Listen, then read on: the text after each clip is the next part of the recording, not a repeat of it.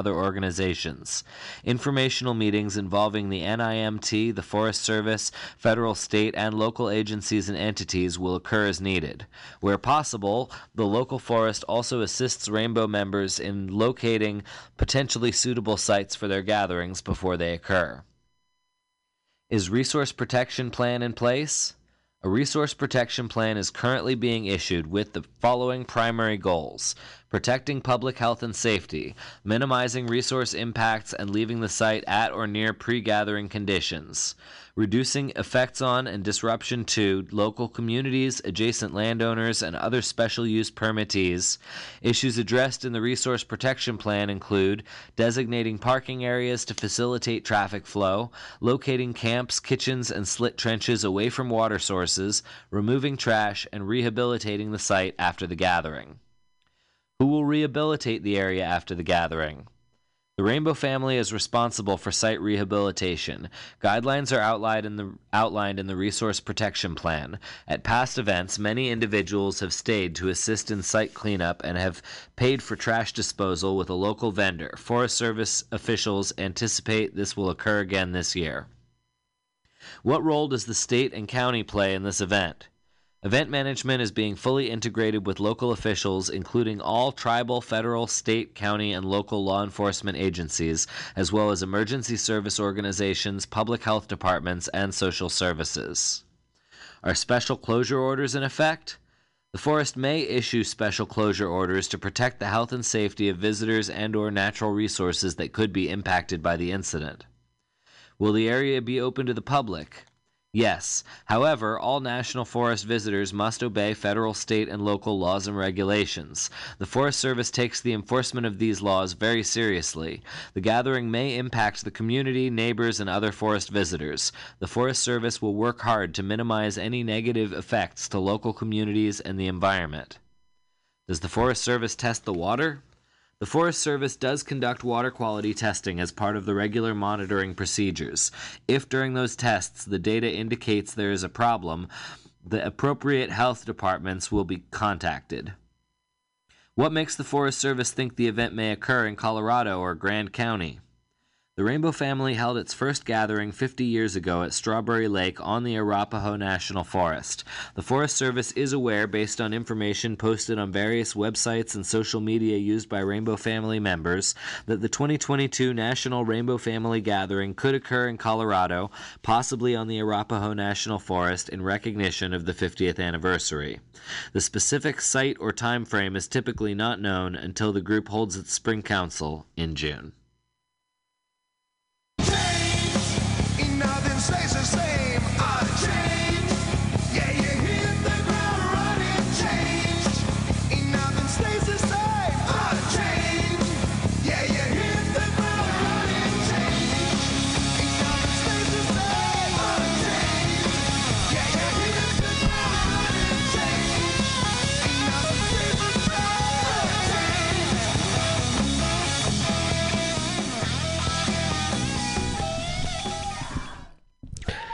That's right. Van Halen, not Van Hagar, because this is Millennials versus Gen X. And we are Gen Xing the fuck out of this thing. Are there any millennials here? That's amazing. This place is filled with millennials because we're not giving away any participation trophies at this event. Surprised you guys showed up anyway. All right. So, hey, uh, before I get too started with things, speaking of millennials versus Gen X, Luke Perry died. Yeah, Luke Perry died. For, I think he did too much 9021 blow. Yeah, boy. Speaking of blow, guys, we're about to go to war with uh, uh, Venezuela. So we're starting to amass troops in Colombia uh, so cocaine's going to get really expensive soon. So you might want to stock up or uh, buy. You know, I don't know. Stock up. That's word to the wise. Anyway, we're here as far as I'm concerned. Concerned as as let me Gen explain this event here tonight to all you p- people out there. As far as I'm concerned, this is a roast of fucking millennials. We're just gonna We're just going to dump all over you for like a whole hour. It's going to be great. Yeah. It's going to be great. It's going to be great. I mean, why? It, it, see, it's fun already, right? Just thinking about it is just the anticipation. It's precious. It's great. I love crapping on you guys. The future for you guys, ha! Good luck. I mean, you guys are, you, we can't depend on you guys for shit, right? It's just so obvious. I mean, you're all deathly allergic to peanut butter and bread, for starters. I mean, when Armageddon comes, I'm just going to make a couple sandwiches and fight off all your hordes and survive to rebuild society in my image. Wait, for what? Yeah, I don't have to wait too much longer. I mean, now that they've discontinued antibacterial soap, you guys are due for a die off once you touch dirt for the first time. the shock to your system will be too much for you guys. I mean, how could you be allergic to bread? Bread is the thing that is like most closely associated with like civilization, right? I mean, before bread, we were in huts. Then we had bread, and now we have civilization. I mean, we can't trust you guys with bread. How can we trust you with civilization? Straight line reasoning right there. Welcome to the collapse. I mean, you guys are so. I was recently speaking of dirt. I was recently reminded that my generation and all the generations before me, we used to eat dirt as kids, right? It gave it gave us grit, right? But you idiots are eating Tide Pods. What the? Completely the other way. Now you're just too weak. Speaking of weak, you guys got the Momo challenge too, not just the Tide Pod challenge, the Momo challenge. You guys know what that is? You challenge each other to commit suicide, and you do it. Like lemmings. You don't win the Momo challenge, you Darwin the Momo challenge. You even got this thing, the condom challenge. You guys know about this one where you're snorting condoms? They had a condom challenge when I was growing up. The challenge was to wear a condom. Just one thing after another. You got your stupid fucking diets, your stupid fucking paleo bullshit. Paleo. I'm so paleo. How come I'm not losing weight? I'm so paleo. Because you're not fucking paleo. That's why. You know what is paleo? Shivering. Shivering's paleo. It works your core, gets those hard to reach muscles. That's why they were so ripped back in the paleo days. They were shivering all the time. You've tried your stupid diets, your stupid kombucha. God damn, someone took turnt wine and skunk beer and mixed them together. That's what kombucha is. Now that I'm drinking it, I realize it's the slurry they use for fracking. it's causing major climate change in my microbiomes, and I am producing methane. That's a science joke, in case you're wondering. So I got off of that shit and I started eating kimchi instead. Holy shit, now that I'm eating kimchi, I gotta say, what the fuck is wrong with Koreans? How do you make cabbage worse? I eat that stuff, it makes me Kim Jong il. Zing. Yeah, it's one thing after another with you guys. You're just too soft with everything. You're too soft with weed, too, man. 420, so played out. You can vape in the library now, guys. It's like smoking weed is not cool or hip or dangerous anymore. Nerds took over 57 kinds of different oil. Pathetic. Who here remembers 1987? the year America ran out of weed. You see, back then there was weed or no weed.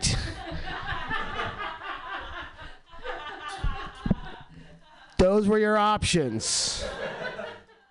Not like which club has the special on red Congolese and who's got the. It was how much sativa is in that. Me, me, me, me, me. We used to be Homo sapiens looking each other in the eye as we passed the joint around, right? We used to save the roaches and hoard them till Sunday because they were special. you guys don't do that shit. You just cartridge, cartridge, cartridge, la la la. All a bunch of fucking homo sativas and homo indicas just sucking down on your individual wrapped vape pens devolving before my eyes, walking headlong into traffic with your Pokemon, go walk off a cliff, nav apps. Nav app completely necessary now because you've lost your ability to find your friends in a park. It's pathetic. You guys got it too easy with pussy, too, man. I'll tell you that when I was growing up, that shit was the nom down there, man. You were in the jungle looking out for Charlie and shit. You didn't know which way was north. The orgasm was still a myth. the G spot hadn't been invented yet. And the clitoris was like the Mayan city of gold, swallowed up by the jungle. We didn't have the vagina monologues or Google Maps to help us out back then. We had to figure that shit out on our own. Now it's like fucking Iraq war down there, man. Nothing but scorched earth, right? Nothing between you and Baghdad. No mystery. And it's pathetic. Are there any millennials on the, the bill tonight? You're all millennials? so it's just me against all you guys. And I'm winning.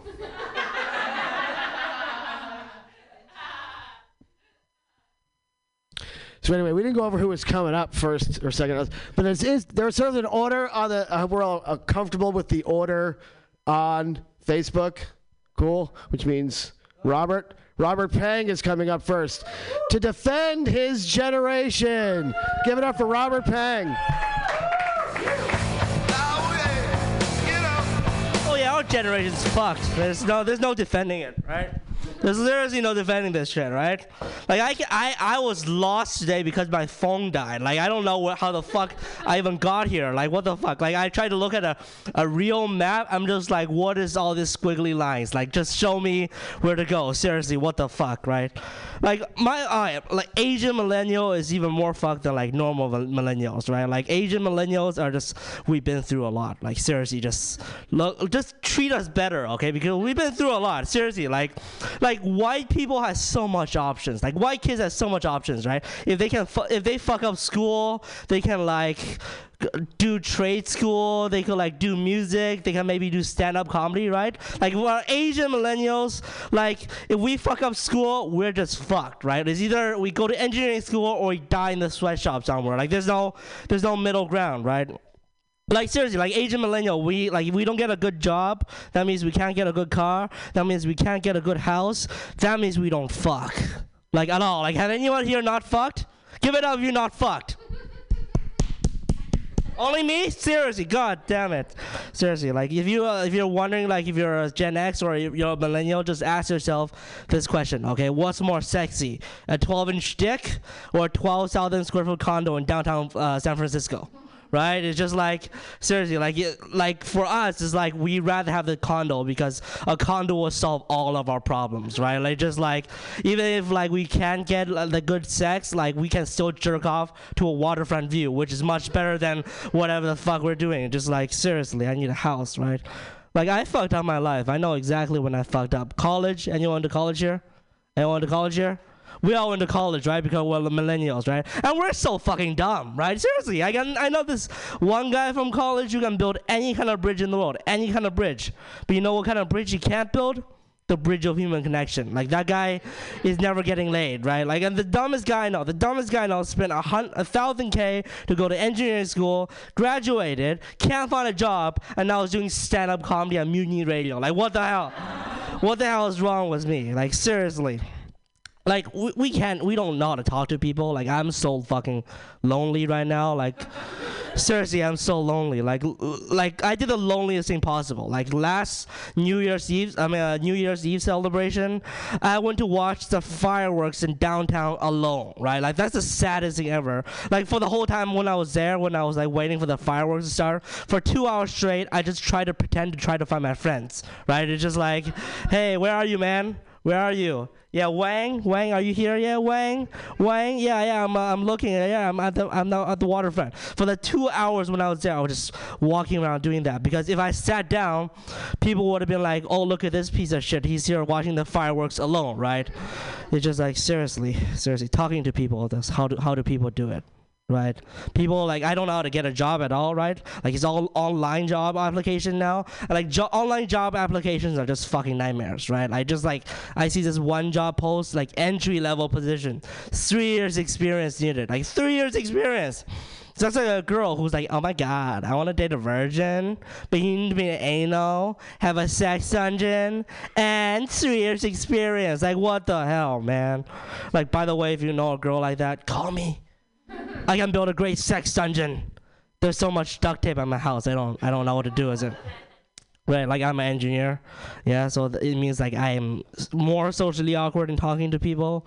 Like people try to give me advice when I can't find a job. They're like, Robert, if you can't find a job, you gotta network. You gotta go out there and you gotta talk to people. Like seriously, fuck you. Okay, whoever gave that advice, fuck you. All right. I'm a millennial. I don't know how to talk to people. Like when you are out out there drinking, partying, and having sex, I was at home studying math like a good boy.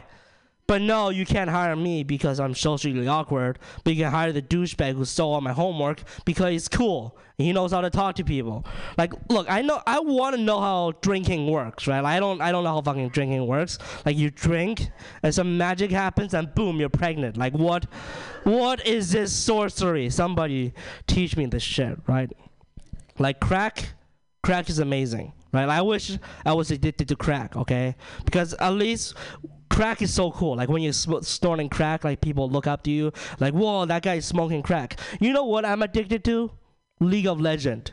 Like nobody is looking up to me because I sit in front of a dark room all day, sitting in front of a computer, just clicking a button. Like at least when you're addicted to crack, you're getting exercise, right? Like I look like I have no exercise at all. Like seriously, like like if I was on crack around me, I'll, I'll be like.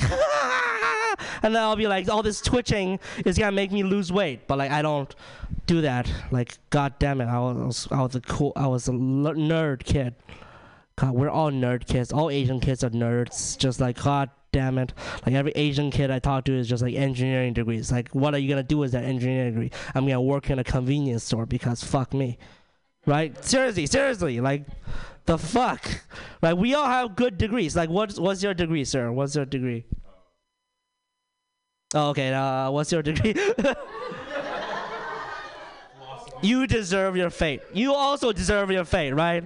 But like, I have a fucking engineering degree. I'm still doing stand-up comedy. Like, I'm making literally like 15 bucks an hour, do and then like doing stand-up comedy on the side because I because I don't know how to get a job at all. Like, seriously. Like, if you're wondering like what kind of engineer can't find a job, it depends on engineering. Okay, like every other kind of every other kind of engineer is a hero to society, but a mining engineer, that's a Captain Planet villain, right? It's just like Tony Stark can build killer robots all day, and kids look up to him. But when I want to build one coal mine, suddenly Chuck Norris appears and kick me in the face because nature, nature. Oh my God, seriously, millennials, could you just stop with this environmental shit? Like I, I need a fucking job. Okay, listen, I, I said.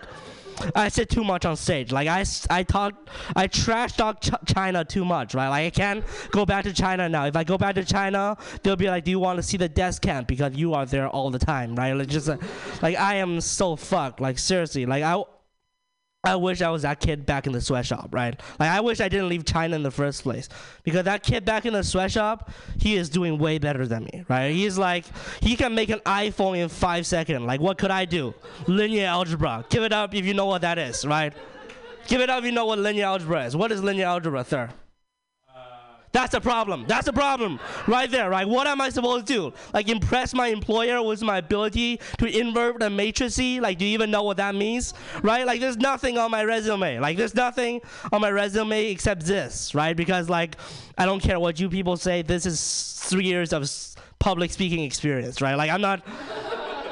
Like, do you know how hard it is for an Asian engineer to get a job in in this economy? Like, you know how many Asian engineers there are in the world? Like, every pile of resume, there's like just a bunch of Wangs and Pangs and like Laos, right? And then you see this Miller guy. It's like, oh, he's a white guy. I'm gonna hire him because he speaks English. Like, I don't. Like, look, look, I, I'm not even doing this for some bullshit dream. No, I'm doing this co- to convince white people that I speak English, which I assume I am speaking to you or you're just laughing to not seem racist, right? Like, like I really don't belong in the corporate world. Like seriously, like you know, I actually got an engineering job for like a month, right? You know how I got fired? How did I get fired? Yeah, sure, why not? Why? I wish I did that. Fuck. Dude, I, I got fired because I took a nap during a job orientation, right? Like again, I can't even keep myself awake for one single fucking job orientation, right? Like it's just like I can't I have narcolepsy. Like I developed it when I used to go to church church back in the day because all the sermon was so fucking boring. So I slept through every sermon, and then like when I went to university, I slept through every lecture because they were also as boring. And then like because of this like environmental effect of like every time someone is boring talks, I just fall asleep. I fall asleep during a job orientation, and I got fired immediately. Like seriously, I can't hold a fucking real job, right? Because we're all pieces of shits. Yeah, I never had sex. I, I didn't even have sex. Seriously, I never had sex. Like I wa- I think I'll be great at sex though because I watch a lot of demonstration videos, right? Like I read all the articles on the subject, right? I know all about the sex, the anal sex, the vaginal sex, and the tentacle sex. Like ladies, please, we have options, right? I I to admit, like our porn is way better than the Gen X porn. Like he was probably masturbating to like some Playboy magazine. Like we, like I masturbated to a Playboy magazine once, and it was really boring. I was just like, there's so many articles and one picture. It's like, what the fuck is the point of this shit? Like, like we are we masturbate to some really deep shit. Like I don't even masturbate to normal porn now. Like what I masturbate to is like a combination of weirdo hentais and like weirdo ASMR where this, this girl just talks dirty to me and I just jerk off to that. It's it's kind of weird, right? Like it's not that weird at all. Like it's not that weird. Like uh, the next generation is gonna figure out even weirder porn. Like they're just they're just gonna like you'll masturbate to a screen. Like I have this robotic sex doll that's in my closet all the time. That's what I'm masturbating to. And the, the Chinese will make that robotic sex doll. So like you better buy iPhones or else we're gonna that's not gonna happen, right? So I I, I have a flash flashlight. Obviously, I have a flashlight, right? Yeah, because I'm a millennial, I never had sex. Obviously, I have a flashlight, right? But like, don't get a flashlight. It's such a waste of money, right? Like, it's 60 bucks for the flashlight, but like, what they don't tell you is you gotta keep buying lube, or else your dick is gonna fuck up, right? So like, you gotta keep buying lube, which is like 15 bucks a month. So like, a 60 bucks flashlight and like lube, like that's just a World of Warcraft subscription, right? Like, I can't keep buying that shit, right? And then like the thing about flashlight is that like they don't tell you is that every time you use a flashlight it makes this weird squishing noise it's like unplugging a toilet you know like you know you you sir you laugh you have a flashlight right or is that what you call your girlfriend? I don't, I don't, I don't know.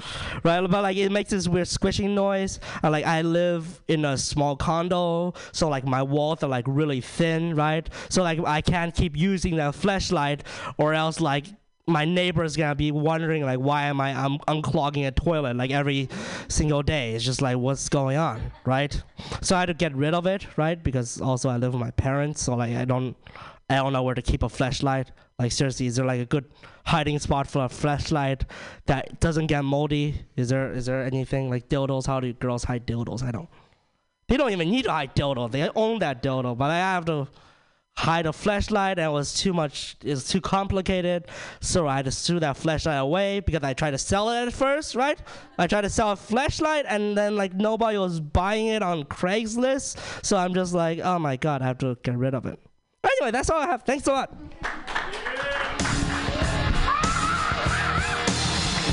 Give it up for Robert Pang of No Bang Theory. Oh man, I never thought I'd feel so sorry for you guys, but after the woes of a millennial, I almost feel too bad to roast you guys a little bit more. With your stupid fucking workouts, your stupid fucking CrossFit, big for nothing CrossFit. My God, they had this thing that took the place of CrossFit when I was growing up. They were called chores. We had chores back then, kept us fit. Yeah, CrossFit. The only reason to do CrossFit is to just do more CrossFit. That's cocaine. See, cocaine went to rehab and came back as a fitness routine. And that's why we have CrossFit today. CrossFit did a movie about themselves. They called themselves the fittest people on earth. But how do you call yourself the best at anything if you're not competing against any black or brown people? More like burning CrossFit. Zing! The reason I, I bring this up, it looks like this next guy does CrossFit. He looks pretty goddamn fit, quite frankly. Give it up for Carl Berger.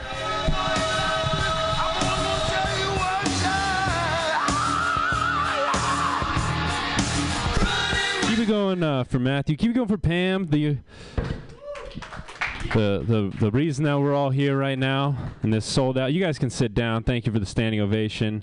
I appreciate that. This packed out room and tens of listener. Uh, is real quick question is th- is that a trope of millennials that like millennials don't have sex?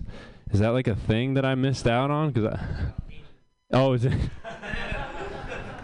Not the Asian women I know, my friend. Uh, not the ones that I know. Uh, my name is Carl. I, I've been a millennial for 28 years. Thank you. Um, I don't feel I don't feel very like aligned with the the millennial folks. I grew up in a small town in rural Maine, and Maine's kind of a weird place. It's like uh, it's like way back.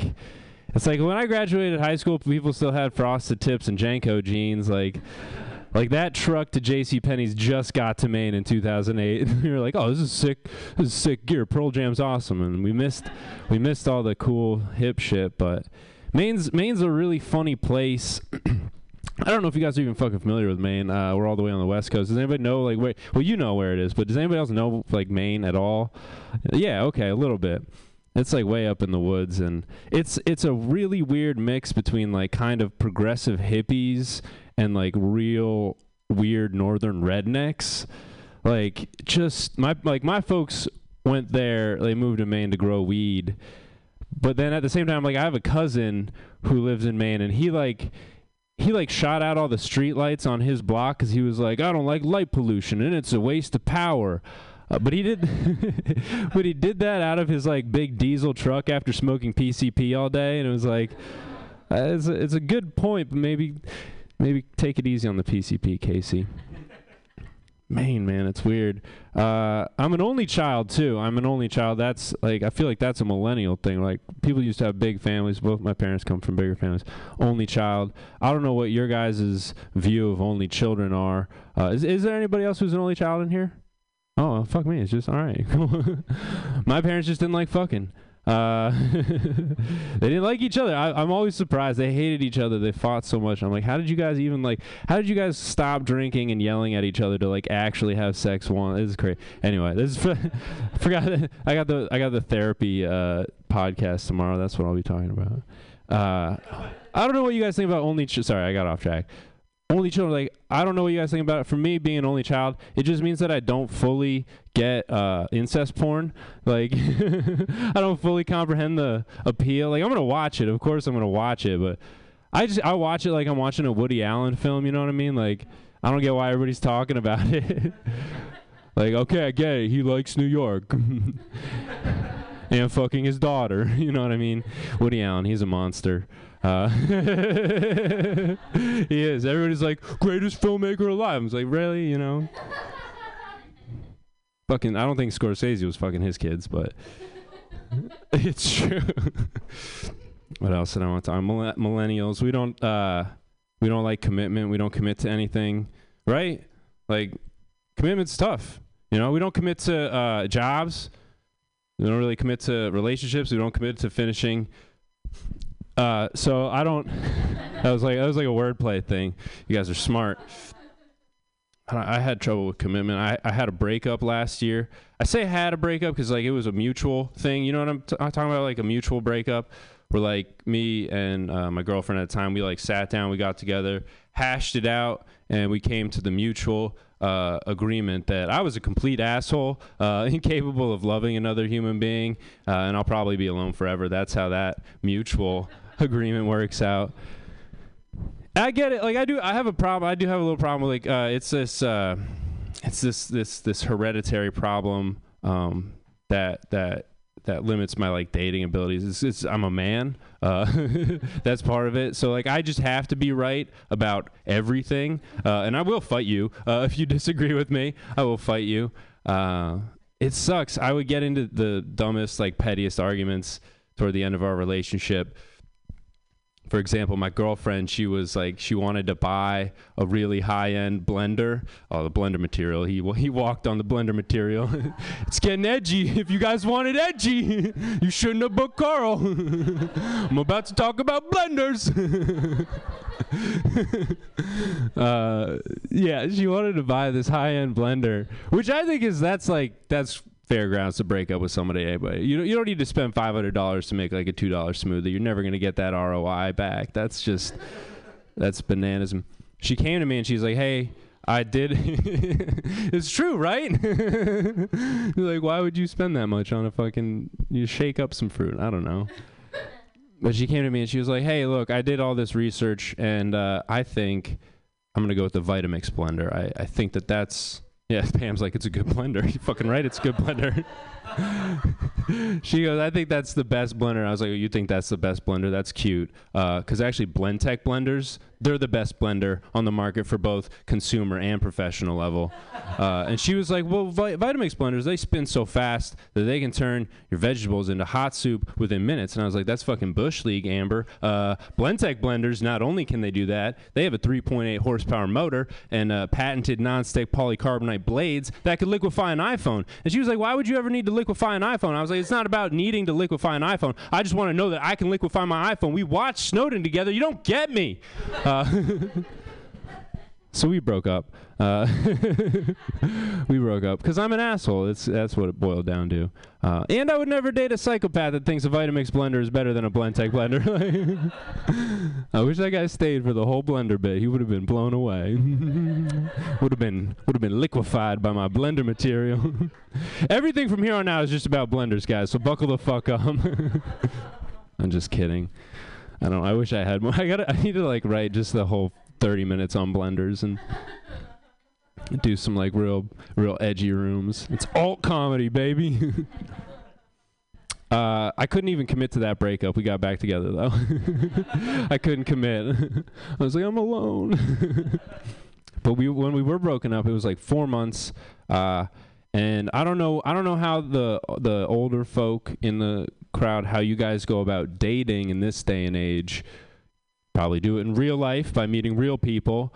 Uh, or I don't know how you have a telephone or like I don't know you call people the can on the string and you're like ah, I'm trying to get fucked and then it's like this is your childhood and then uh, I got on the apps I got on all the apps Tinder Bumble OkCupid, Hello Fresh. Yeah, don't kink shame me. don't kink shame me. I don't. I don't know. I'm experimenting. Like, what is a kumquat? I don't know. Is that a sexual command or an overpriced garbage fruit? Let's find out together. Let's go on this adventure. I got on the apps, man, and I realized I realized at least in Portland, it might be the same here in San Francisco. I'm not sure, but in Portland, everybody is uh, what do they call it? Ethically non-monogamous these days. You guys familiar with that phrase, that term? Ethically, you're, you're Greek, right? Okay, so you'll get the gist of this because so that's just polyamory, right? The Greeks like they invented that, right? I'm not wrong. Everyone's like fucking truth bomb. Yeah, they invented that. Uh, polyamory. Is anybody in here polyamorous? Okay, statistically that's not true. Statistically that's inaccurate. Usually how it works out is there's like a, a, a straight couple and the chick's like, "No, we're not polyamorous." And the dude's like, "Well, I mean, she's not, but you know, I kind of am." And that's how that works out. I polyamory is so funny. It's hip here, right, Pam? I'm not singling you out, but I'm just saying like this town's down for that. San Francisco's a weird uh, uh, sidebar. San Francisco. I, I, the first time I ever came out here was 2006, and I was visiting my buddy in the Tenderloin. I was walking down the street, and it was the the only time I ever saw. I was like walking by a woman, and she was just smoking crack, and I was like, "That's edgy." And then I was like, I was just walking down the street the other day, and it's just all it was like a woman with a, a, a yoga mat, and I was like, "Damn, man, San Francisco's really changed." Uh, and then I turned around, and she like rolled it out and started smoking crack, and I was like, "It's like, all right, they still got it. they still got it. They still got it." Uh, so polyamory, back to where where polyamory. I I don't I can't jive with it really, but I get it. Like I get the principle. I think polyamory is a lot like communism, right? Like on paper, fairness and equality. On paper, it should work out for everybody. But Once you bring people in the mix, then somebody's going to get run over by a tank. You know what I mean? An emotional tank, of course. An emotional tank, uh, unless you're dating Michael Dukakis, and then it, you got something to worry about. And I know nobody fucking laughs at that joke because we're all too young. But if you guys, eh, fuck, just go Google Michael Dukakis tank, and that joke is like so fucking funny. I swear to God, it's so funny. Yeah, the one, the guy that actually saw it happen. Yeah, dude, he would have been. Man, we wouldn't have had fucking Bush number one. Fucking Dukakis if he didn't get in that tank. Anyway, uh, what were we talking about? Polyamory, the tank. Oh, dating apps, man. Got on there. I matched with this girl, and she had on her profile uh, two columns. It was likes and dislikes. And under the likes column, it was like taking her dog on walks, going to the beach, margaritas with her girls. I was like, I can get down with all that. That sounds like a fun time. It's gonna be a fun date. And then I looked over at the dislikes column. It's just one thing. Small dicks. That was it. what? Small dicks. You just it wasn't it wasn't like genocide or herpes. It was just like the, the one thing in my life I don't want small dicks. I get it. I mean nobody likes small dicks. Even dudes with small dicks are like this sucks. But fuck, I would take you know, fuck small dicks over genocide any day. I. I make that into a T-shirt. Uh, I'm just thinking about the font. Uh, it would just it would be like red Comic Sans probably just irritate people. But I can't I don't I don't hate on like women for what they put on their like dating profiles or say online because I know what they get in return. I have female friends, which I know sounds like something who does not have female friends would say, but I've seen what they they receive from dating apps. And if you're like a woman in 2019 and you like don't respond to a dude's message on like Tinder within the first 30 seconds, you just get like a hundred death threats and 30 dick pics like smattered him like like he's just like trying to type out the intro to a Law and Order SVU script on your fucking Tinder thing. Uh, I want to try this last thing out uh, real quick. Who here's been in a three-way? Yeah, a couple people. There's no joke to that. I'm just trying to see who the cool people are. Thank you guys very much. They say all my flavors. Give it up for Carl Berger. Carl, I'm so glad you got back together with your blender. I was, I was pacing back there, like worried about what was going to happen. Oh, geez, you guys. I tell you what, man. I, I just can't stop picking on you guys. I can't help it. It's just you're just you you just asked to be victims. Like victimhood is like your number one, and it just reminds me of like Jussie Smollett. You know that guy, peak millennial guy. He set up his own hate crime, and then got busted for it. I mean, they found him through his Uber. Not even smart enough to use a getaway car, man. That's what's wrong with your generation. And they found him with a Subway sandwich.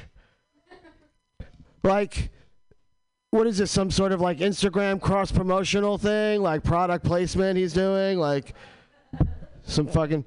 And, I mean, I gotta tell you, poor Safeway.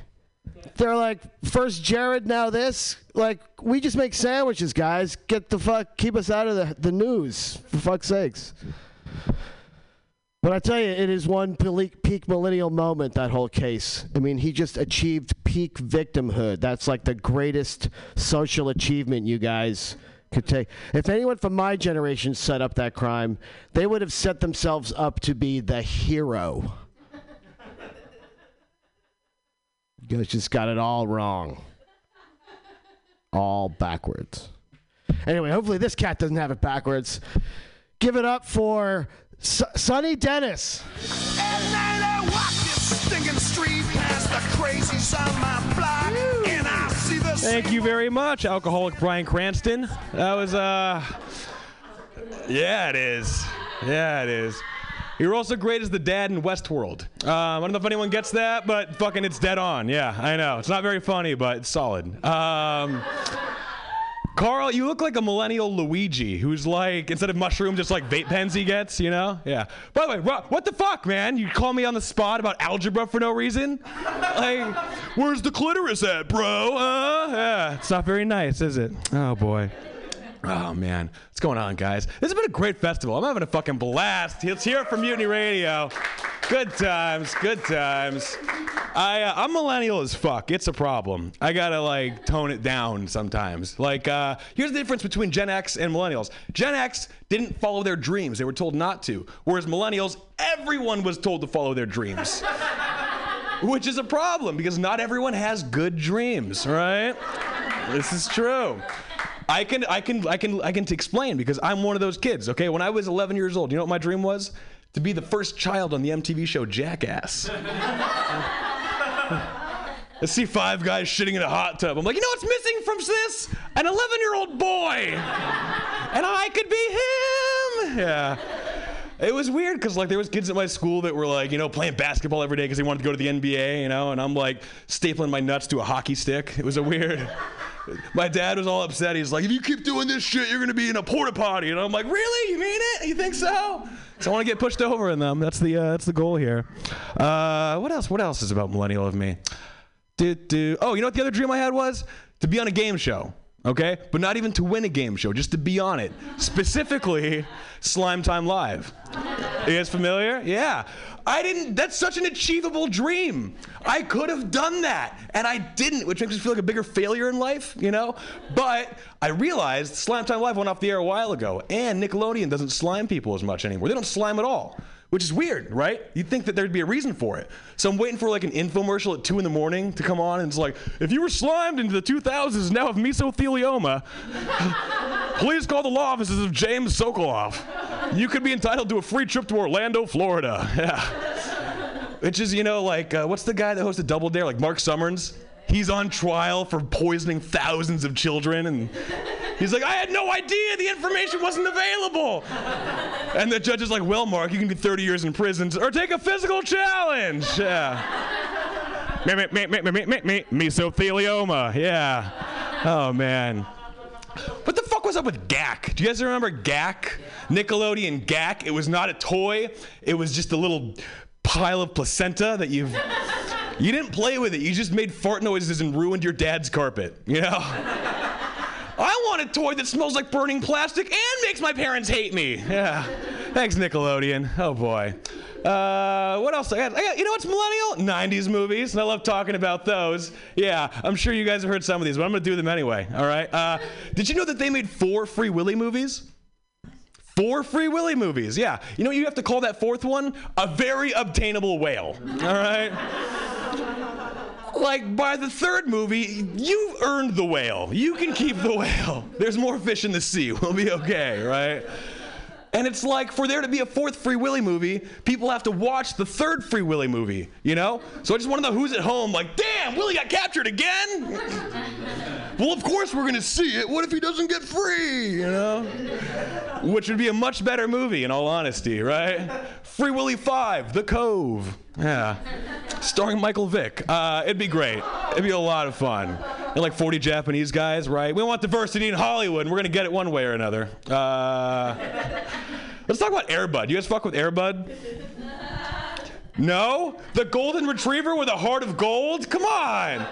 Man, what couldn't that fucking dog do? He's like running for Senate and like doing drone strikes, you know? There's nothing in the law that says a dog can't drone strike. Yeah, that whole thing. I, uh, I don't think there was ever a script by the fourth or fifth movie. It's like two guys in a room like, do you just want to see a dog in rollerblades? Inline canine. Let's do it. Yeah. Uh, what does anyone know what year Turner or who Turner and Hooch came out? Off the top, is that would that be a your generation movie or a my generation movie? That's your guys? Fuck. All right. Well, I'm going to talk about it anyway. Okay. Uh, so, you guys do uh, any any hallucinogenic takers in the crowd? All right. So the best way to do hallucinogens, I've realized, is with somebody you love. Okay? The couples that trip together stick together. This is true. Now, uh, my fiance is not, I'm a little more on the, the other side of the tracks than she is. She's a good person, Asian. Uh, and I'm, you know, I'm, I'm not that. I'm into doing grimy shit, okay? So I'm good at being on hallucinogenic drugs. I'm good on being on acid. She's not as good as me, okay? So we have to plan out our trips, you know what I mean? Like whenever we do uh, acid, we always do a cheese platter. Because that's classy as fuck, right? You guys ever been on acid and had a cheese platter? It's some next level shit, okay? Fucking Pink Floyd and prosciutto, it's a good time. Um, but we do the cheese platter. And then we find a movie to just have on in the background. You know what I mean? And you know what's always a good movie? Some like, you know, late 80s, early 90s, have it on in the back kind of a thing. And I thought a good movie to have on would be one with a dog. Turner and Hooch, right? Tom Hanks and a big dog for an hour and 45 minutes. And uh, it was like as late 80s, early 90s as it could get, because he's, uh, he's a detective, not a cop. He's a detective. Takes place in Chicago or New York. That was the only place movies happened back then. And it's not even a fucking movie. It's just like, look how big this dog is. Look at him tear up my apartment and my office and my cop car. But it's perfect for our for our acid trip. You know, we're having a blast, okay? And then it takes a big south turn with like 10 minutes to go, okay? Because they find the guy that killed Hooch's owner.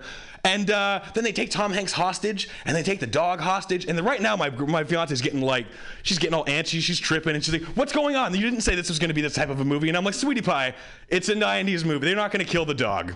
They never kill the dog, okay?" And that's genuinely what I believed, okay? And it keeps kind of going on, and like Tom Hanks moves out of the way, and then Hooch jumps up to get the bad guy, bites him, and I'm like, "Yeah, see, Hooch has got it." And then Hooch gets shot okay? And I'm like, ah, maybe it grazed him. And there's a close up of dog fur and a bullet coming out the other side.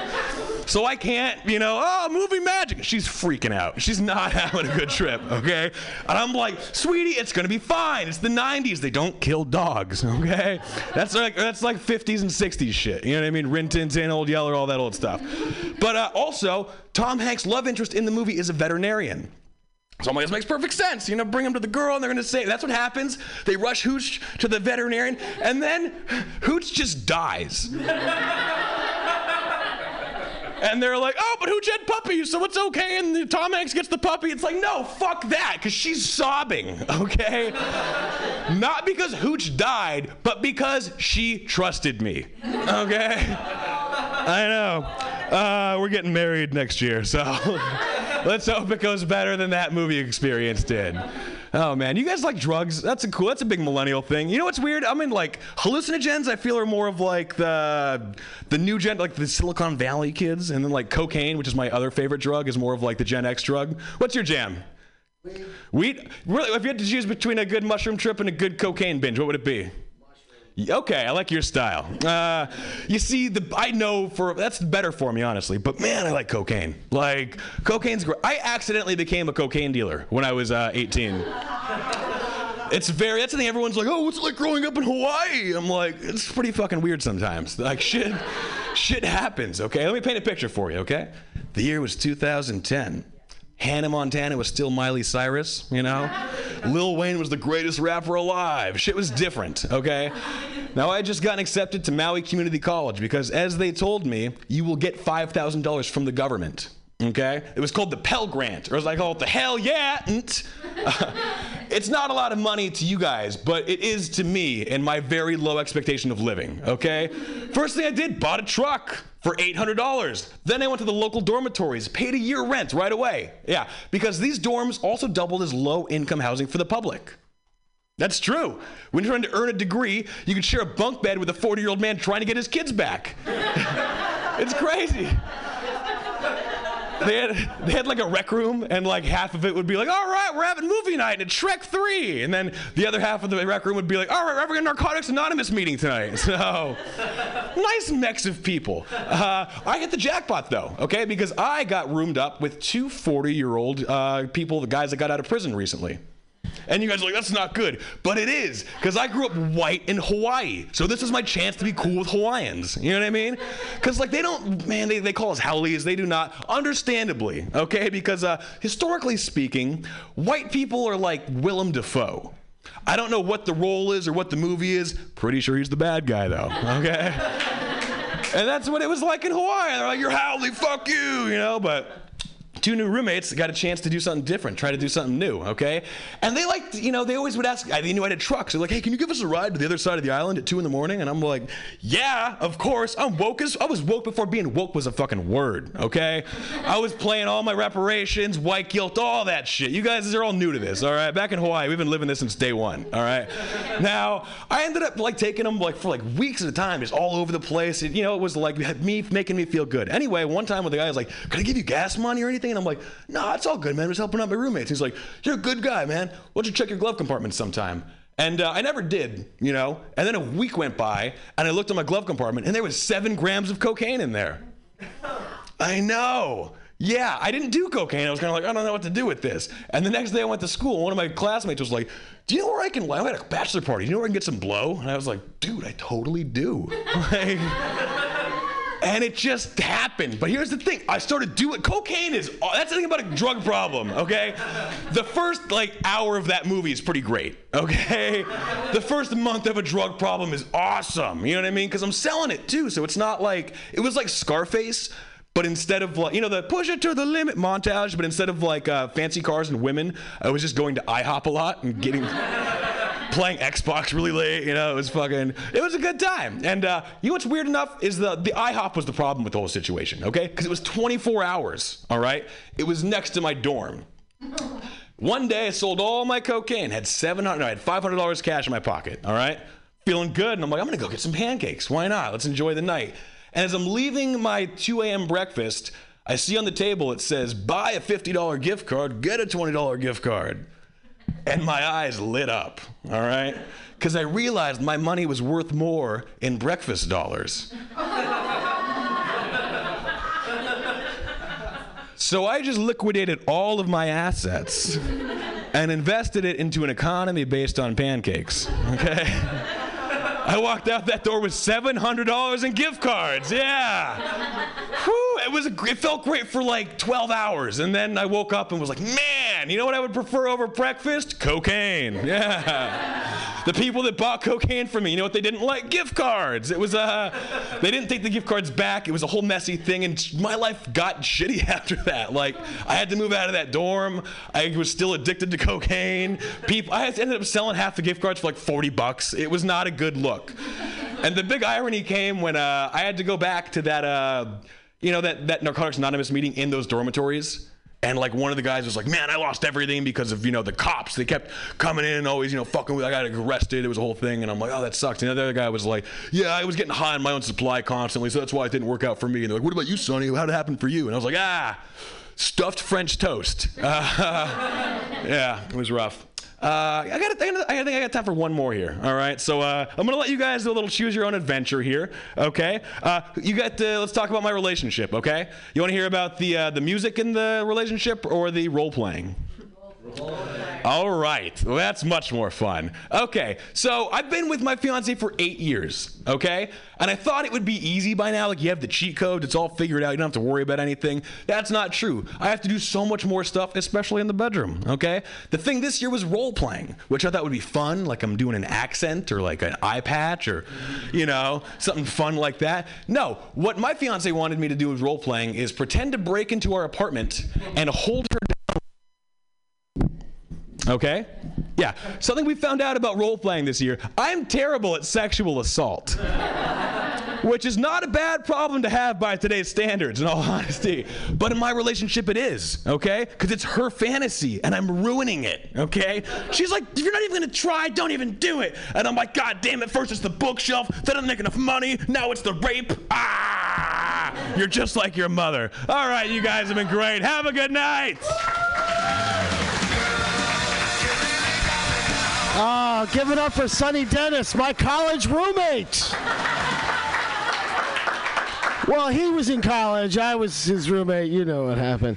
Oh man, trading money for gift cards. That is some crack logic, man. For fuck's sake. That was a good one.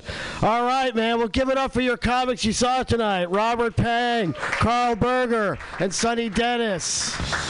Unless you'd like me to just roast you guys for a little bit longer, go out and enjoy the rest of your free time before the next show. Who's up next, Pam? Uh, the next show is. I can't even remember anymore. I can't even remember anymore. Oh, the time machine. The Time Machine. Time machine. Jokes Yeah. backwards and forwards in time, or just jokes. I don't even. That's a a perfect explanation for Mutiny Radio Yeah. this weekend, right? The Time Machine for Pam. She's Yeah, what is time? It's crazy. All right, give it up one more time for yourselves, everybody. And come back for the rest of the festival.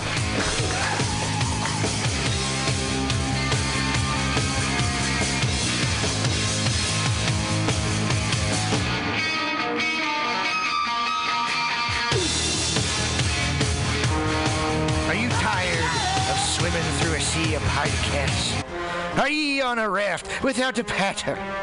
Well, gather around me, sea dogs, and get aboard me pirate ship as we set sail for the seas of Mutiny Radio.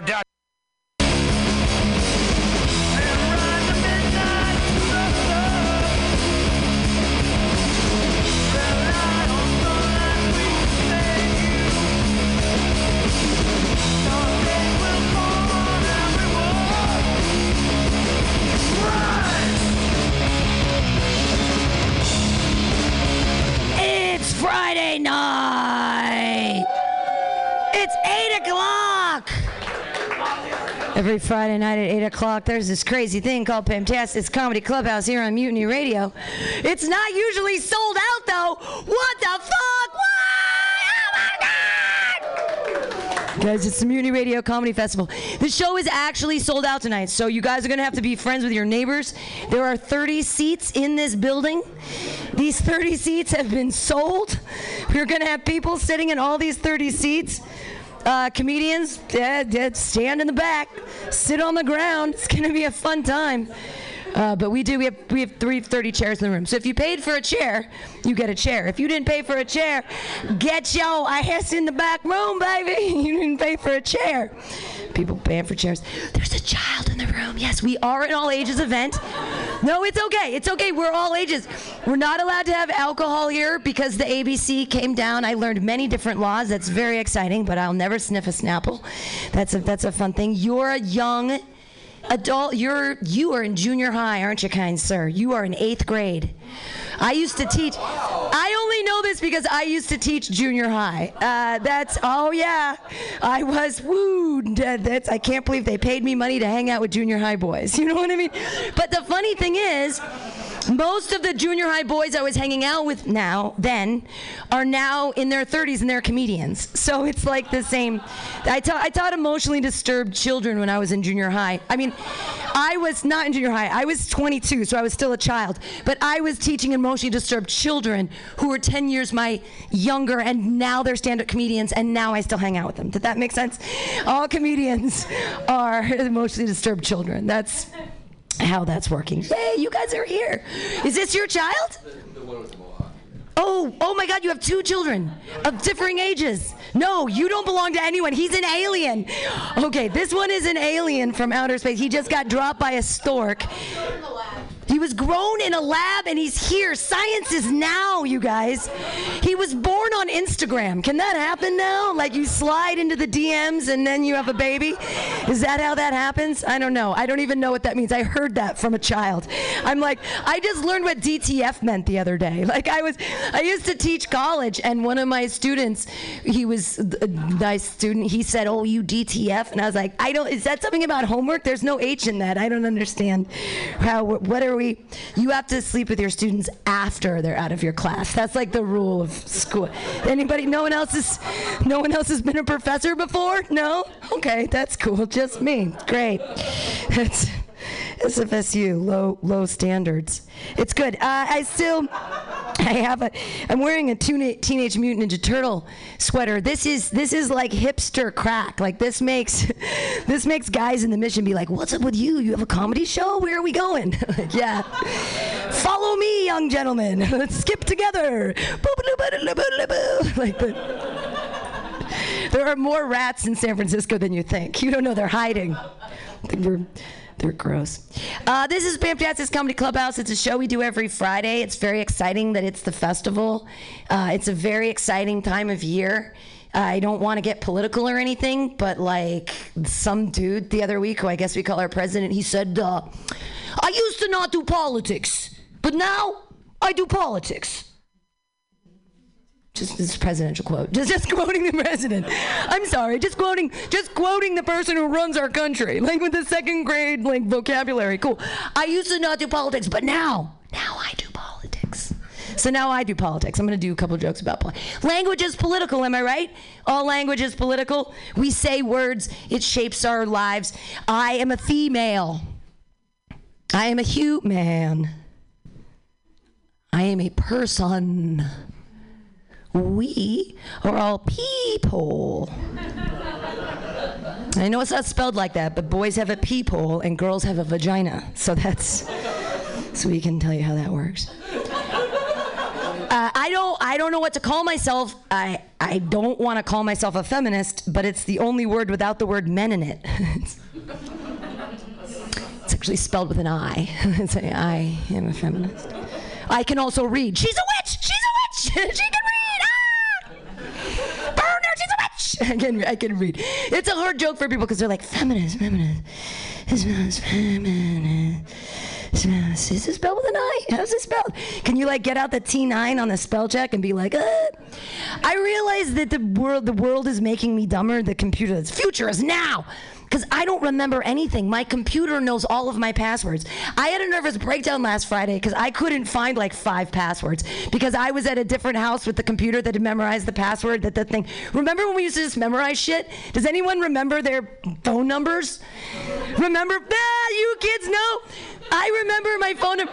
I remember two phone numbers from when I was your age. One of them is 8200294, which was my own area code, and the other one was 408-238-3974, which was my grandma's phone number. Who calls their fucking grandma, right? I did. I used to know her number. She's dead now. It's okay. She was great.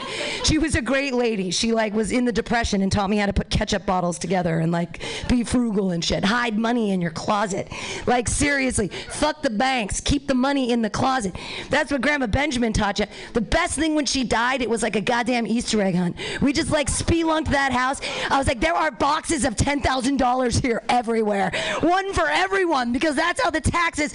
She's a smart lady. $10,000 Easter eggs all over the house. What a smart lady. Miss that Grandma Benjamin. She was a real feminist. Uh, you know who's not a feminist?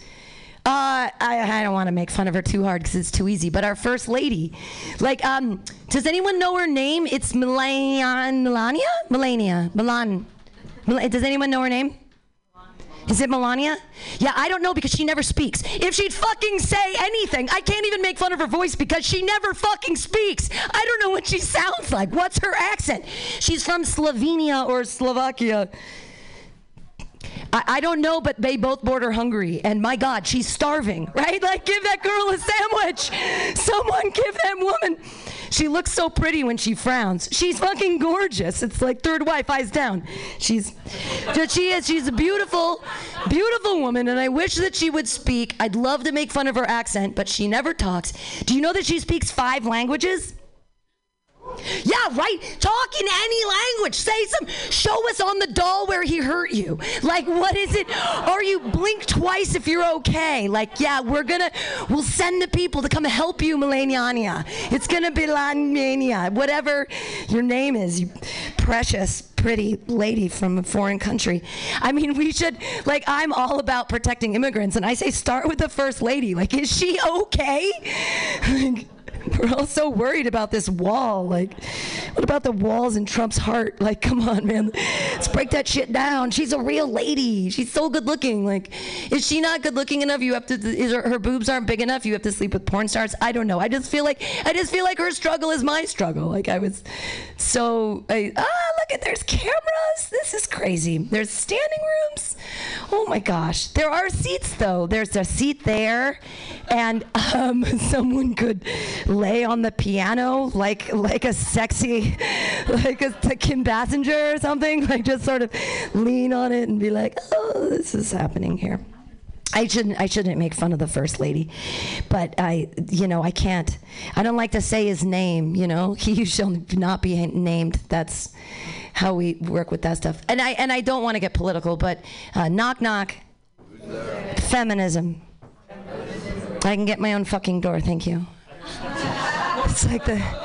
I think it's a precept of feminism. I don't know how that works. I don't read as much as I claim to. Like I think there was a thing, like some ladies read books and burned bras or something, and now we don't open doors for ourselves. We buy our own five dollar coffees. Anyone have a problem with that right now? Like five dollar coffee? It doesn't have alcohol in it. Like I go down the street. But if I'm gonna pay five dollars for something, it better have fucking alcohol in it. It's just coffee. Like what is what is this special coffee? What's gonna make? A, it's like heroin coffee. I'm gonna be super happy. Like, oh, I don't think it's have weed in it. It's a weed coffee. That's fine. Five dollars for weed coffee. I'm fucking in. But just regular old caffeine, please. I don't know what's wrong with it. It's uh, I don't I don't understand what's happening. Okay, good. Look at that. I checked in. It was a minute. Hi. Hi. Does he have a camera? I hate cameras. I got it. No, it's okay. I got it. I, this the thing is, this is a radio station. People kept saying, "Oh, are you gonna Twitch it? Are you gonna put it on the Twitch? Are you gonna put it on the? You're gonna Facebook it live? You're gonna do the YouTubes?" And I'm like, "It's fucking radio. like, who wants to film radio? The point is that it's radio." They're like, "But it's the future. We want to like, you want to watch a podcast? You dumb fucks. Like, you listen." it just seems so counterintuitive to me. It's just like it's a radio. It's like it's like when you go see the ballet, you don't fucking videotape the ballet because it looks dumb. like it looks. Have you ever seen the ballet on a tiny screen and you're like, look at the dumb. It's so dumb. Like what are the little things doing? Like what are they? And like you don't even. Years and years of work and mastery reduced to like these tiny little pixels on a screen. You're like, that sucks. Like- just like real, sorry, I'm not gonna get into it. I was gonna get all philosophical, but I'm like, there's just no time. We gotta sing the song. Uh, if you know how this, this is a very exciting thing. We have very, very many uh, wonderful comedians from all over the United States here tonight at Pamtastic Comedy Clubhouse. There's a big area of people. I'm sorry you're in the splash zone. I just launched a big piece of spit at you. I'm sorry. Like I. I totally. I swear though that I don't. I don't have anything yet. Like this, it just started. Like the the uh, the the festival just started. Who knows what I could get in the next five days of no sleep? Like there's, who knows what delicious thing. My cat's got worms. That's fun. Let's. you know when you think you've dewormed your cat and then one just wiggles out his butt on your face and you're like, ah! I thought I had everything under control. Nothing is under my control. right? You pay the vet to deal with this shit, and then this little, and you're like, I thought I dealt with this. Okay. If we sing a song. M U T I N Y comedy clubhouse comedy. Comedy. Clubhouse. Together we will bring our jokes up high, high, high, high. I smoke. I cough much left with this new vaporizer I found in a lift last night.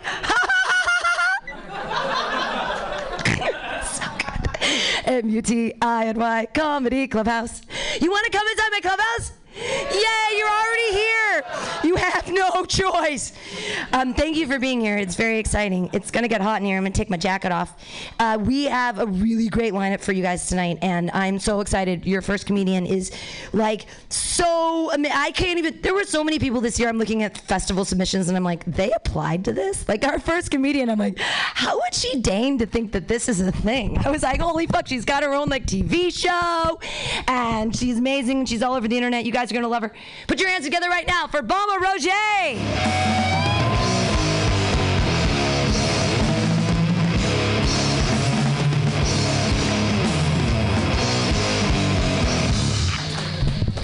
What's up, San Francisco? Thanks, Pam. Damn, what an intro. I was like, who the fuck is she talking about? She's talking about me. It turns out I'm kind of awesome. You know. Hi. This is so, I'm so happy to be here. Look at all of you. How are you? How are you? I ask because I know there's nowhere to live here. I just wanted to make sure you guys are good. You guys, everyone, like, you guys all indoors currently at the moment? Cool, cool. I live in Los Angeles, and uh, there's nowhere to live there either. Um, I, uh, in fact, my building, my apartment building, I, I just found out the landlord sold it, and which is such a shame because this place was unfucking believe you guys. Fifteen hundred dollars a month, and um, I shouldn't even say this here, but uh, fifteen hundred dollars a month, and that got me an entire room to myself. I only saw a mouse one time. And just uh, a couple of cucarachas the size of my face. But that's all gone now and uh, they sold it to a children's hospital, which you would think that would be sort of a quasi benevolent organization. They'd be like, you know what, take your time. But it turns out children hospitals are like, bring us your sick children, get the fuck out. Like, fuck you, poor people. We need affordable housing. Get out, fucking artists. Fuck you. Can we have some health care then, please? No, god damn it, this is America. Get out. So I don't know what I'm gonna do uh, because there's nowhere cheaper than a $1,500 a month. What do you guys do? I figure in San Francisco, it's like they must just sleep on each other's couches on like a rotating thing, and then you just take turns being the person who pretends it's their apartment. Is that kind of what you do? That kind of what you do. I moved to LA from Seattle, which was, and the cool thing about that is, um, Seattle like was gone really fast. It was like cool, and then five years later, it was fucking unattainable. And the cool thing about going to LA is you don't have to worry about anybody ruining it. You know what I mean? Like nobody's. It's just like the gentle certainty of being in a place that already sucks. Nobody's in LA going, oh, there it goes. You know what I mean? Uh, but you know what they do in Seattle is they have these things called apartments. Do you guys know about this? If you've not heard of an apartment, let me lay it out for you. An apartment is a delightful 120 square foot apartment that you might have the pleasure of paying one and a half thousand dollars a month for. Doesn't that sound ama- Doesn't that sound like a deal? Doesn't that sound like, boy, I've been a contributing member of this community for 30 years, and that's what I fucking get is in a 120 goddamn square feet. That's what I can afford. It's just literally like, could you imagine? Like, this is our, this is the Patty Hearst floor plan here, and uh, it's got the combo, it's got the combo uh, table slash desk slash bed slash floor. This model is 1525. We did tear down a historical building in order to build this structure directly on the ancient sacred tribal burial ground. So, yeah. It's got the convenience of living in your car, plus the added benefit of the soul sucking life of working at Amazon. So, I challenge you to say no to that. So, I don't know. I don't know where to live. Where do you live anymore? I was just in Kansas. Um, calm down. It's not a place I would normally go, and quite frankly, I think that's the way they like it. But um, plenty of room there, you know, if you're looking. And if you're thinking, well, what do people in Kansas do? I'll tell you, whatever they fucking want. because they don't have to worry about how they're going to remain indoors. They don't have to wear. They have children like it's a normal, natural fucking thing to do. They don't even worry about it. They're like, it's fine. We've got plenty of room indoors. So I don't know. I'm thinking that might be a place that I could go to and ruin it for the people that currently live there. Maybe cool. But I had a really, you know, I'm in my 40s now, full disclosure, and uh, I think I can safely say at this point in my life, life is officially not what I thought. Um, I kind of thought being broke was a be- was a being in my 20s thing, and it turns out it's a failure thing. So. So I, I just recently had a really scary broke period and I was trying to figure out what can I do for money that doesn't involve having any skills. And so I'm kind of working with this um, sort of okay, I'm kind of working with this kind of woke prostitute idea.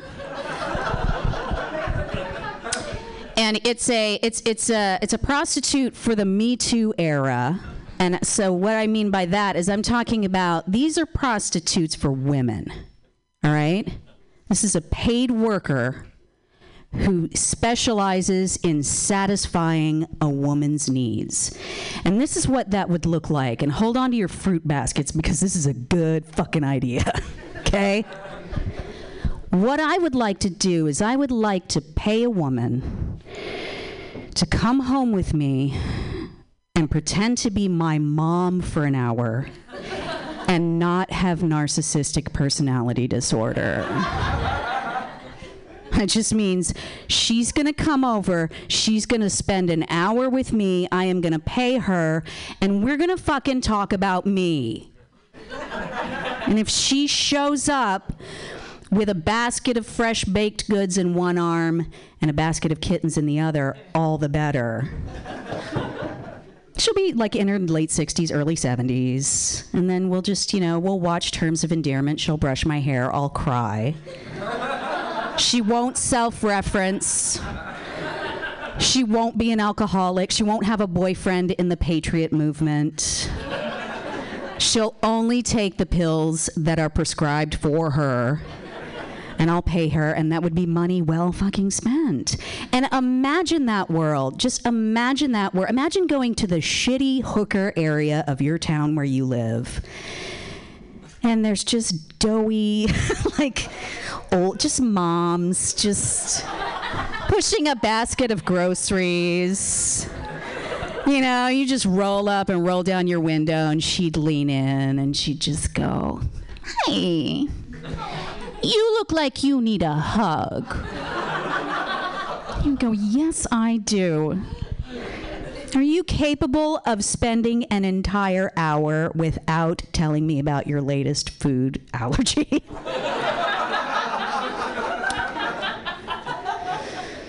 or how your sisters never played with you. I've heard that one. Well, honey, I didn't have you to fill my needs. That's what she would say. And I'd be like, get in, bitch. Go with me. So, uh, yeah, so that's my uh, that's kind of my idea. I, I think it's sort of in the back, I, I sort of have being a mom whore on the back burner as a job. Another thing I think would be cool. This is my other idea, and uh, feel free to approach me with like some funding, you know, offers if you want to bankroll this one. Um, I'm I, I like the idea of because I work for a lot of rich people. I do like just things that they don't want to do because they're too undignified. Um, you know, personal assistant kind of stuff. Um, but I didn't say that out loud. So I I kind of think like bringing back the Shakespearean fool like as a job. You know, where a rich person would just have a, like a, a failure to just go with them everywhere. And then just whenever they're struggling, you just do something stupid. And then they feel better. And, you know, like they'd be in a board meeting and you'd just be there, like.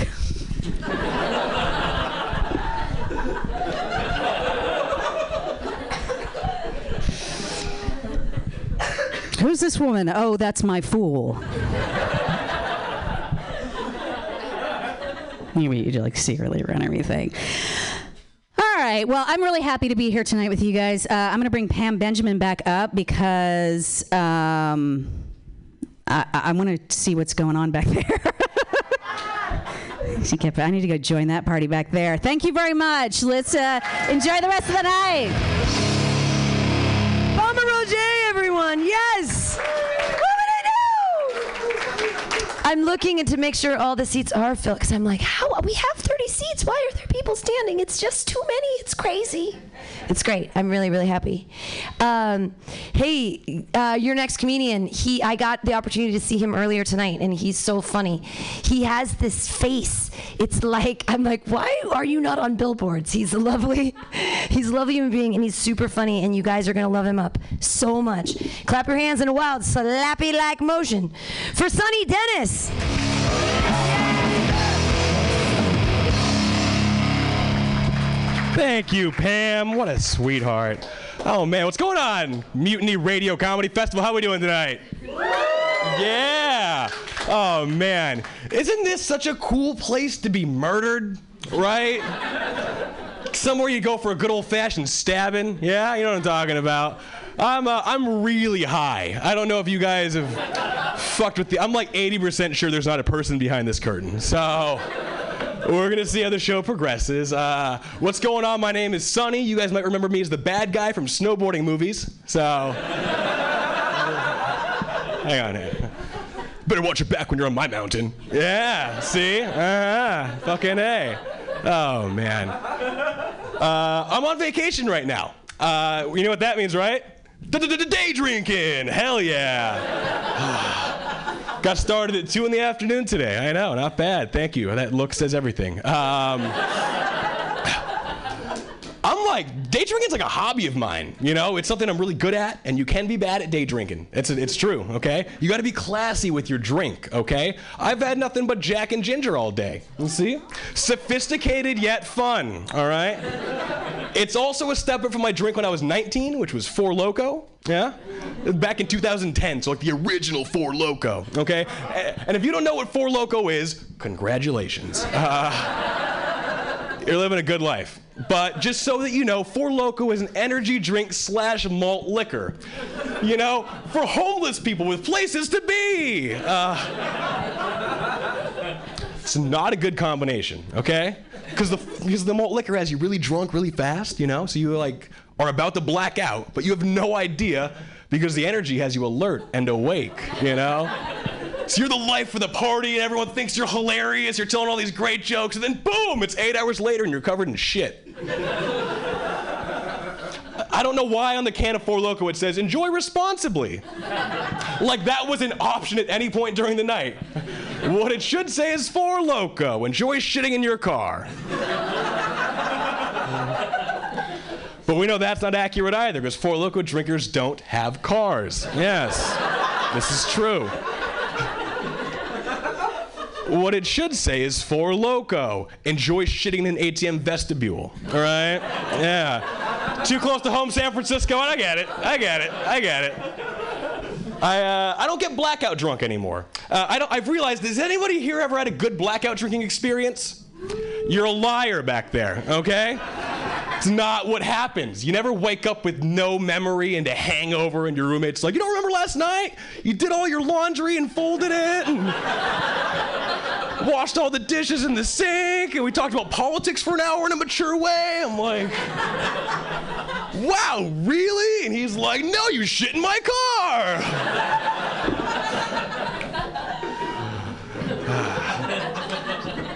You see, I don't get blackout drunk, but I'm pretty much buzzed all the time. That's the uh, that's the exchange. I don't know if you guys have ever been drunk at the gym, but it's awesome. Okay, I don't have bad workouts anymore. It's like a life hack or something.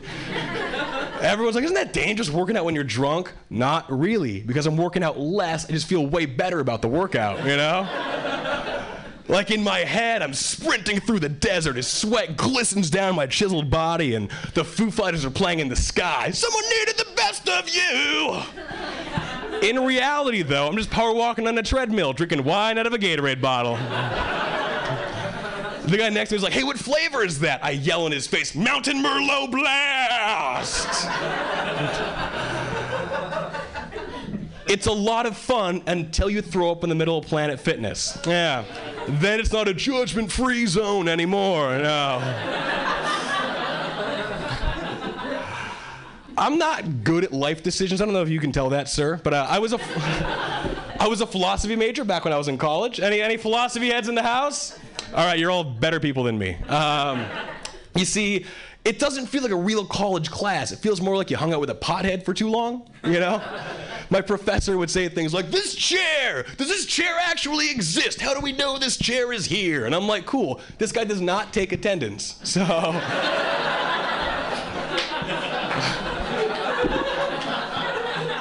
Unless you can prove I'm not here, you know.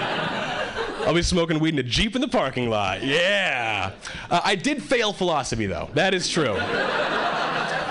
I also failed out of all of college. So, but ironically enough, philosophy was the thing that helped me in the real world, you know? Because my dad called and was like, You flunked out of school? And I had to be like, Or did I? What? you can't be disappointed if I don't exist. But I do, and he is, so. Yeah, I uh, originally I was born and raised in Hawaii, and uh, three years ago, three years ago I moved to Boston. That was a mistake. Don't do that, all right? Like being from Hawaii, I have this really weird foreign thing called a positive outlook on life, you know? People in Boston don't like it, surprisingly. Yeah. I'll be walking to work and I see my neighbor, I'm like, hey man, good morning. And he's like, I don't fucking know you. Which is how they say aloha there. Yeah. Has anybody here ever been to Hawaii in the room? All right. Wow, way too many of you. Okay. Um, do you guys know what the worst part about Hawaii is? Is when you went to visit there. Okay. I like we all agree tourists usually aren't fun, you know. Those are the guys that are like excited about shit you see every day on the ride to work. Like, oh my god, it's a dolphin and a waterfall. Let's rent a Mustang. Blah. But I'm like the Boston version of that without meaning to, you know. I'll be like, whoa, is that a real billboard? What's Panera bread? Excuse me, can you get a picture of me and the black guy? Because people don't know that about Hawaii. History of those islands, only seven black guys ever. There used to be eight, but the one guy left to become president. So. So I'm excited to be living in Boston. There's 73 black people. I know. they do not like that joke in Boston, surprisingly. Boston's fucking weird, dude. Like, I don't understand. Like, I I always get the question, like, why would you move here from Hawaii? Why would you come here? Real question is, why the fuck haven't you left, Bernice? What's so great about Tewksbury, Massachusetts? You know what I mean? It's like, like everyone that lives in Boston is from Boston and they hate Boston, you know? It's like the abusive boyfriend of cities. Bernice, you've been miserable your whole life. He treats you poorly, takes your money, almost killed you last winter. And she's like, Have you seen the Celtics roster? He fucking loves me, okay? Yeah. that took a weird turn, but it's okay. Uh, my next joke is uh, about homeless people, but I'm to skip it because I'm in San Francisco. So, yeah, that, that, that seems like a good idea, right? It bombed at the last show, so we're to move right on along. Uh, did you guys know they made four Free Willy movies? You know what you call that fourth movie? A very obtainable whale. Okay? Third movie, you keep the whale. You earned the whale, okay? There's more fish in the sea. We'll be good. It's fine. Like, I just, I, people have to watch the third one for there to be a fourth one. You know what I mean? I want to know who's at home, like, damn, Willy got captured again? oh, we gotta see if he gets free this time. Wouldn't that be better? A movie where they don't free Willy at the end, you know? Free Willy 5, The Cove.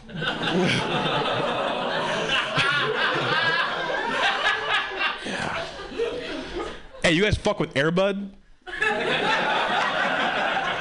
Yeah, the lovable golden retriever with an athlete with a soul of an athlete. Oh man.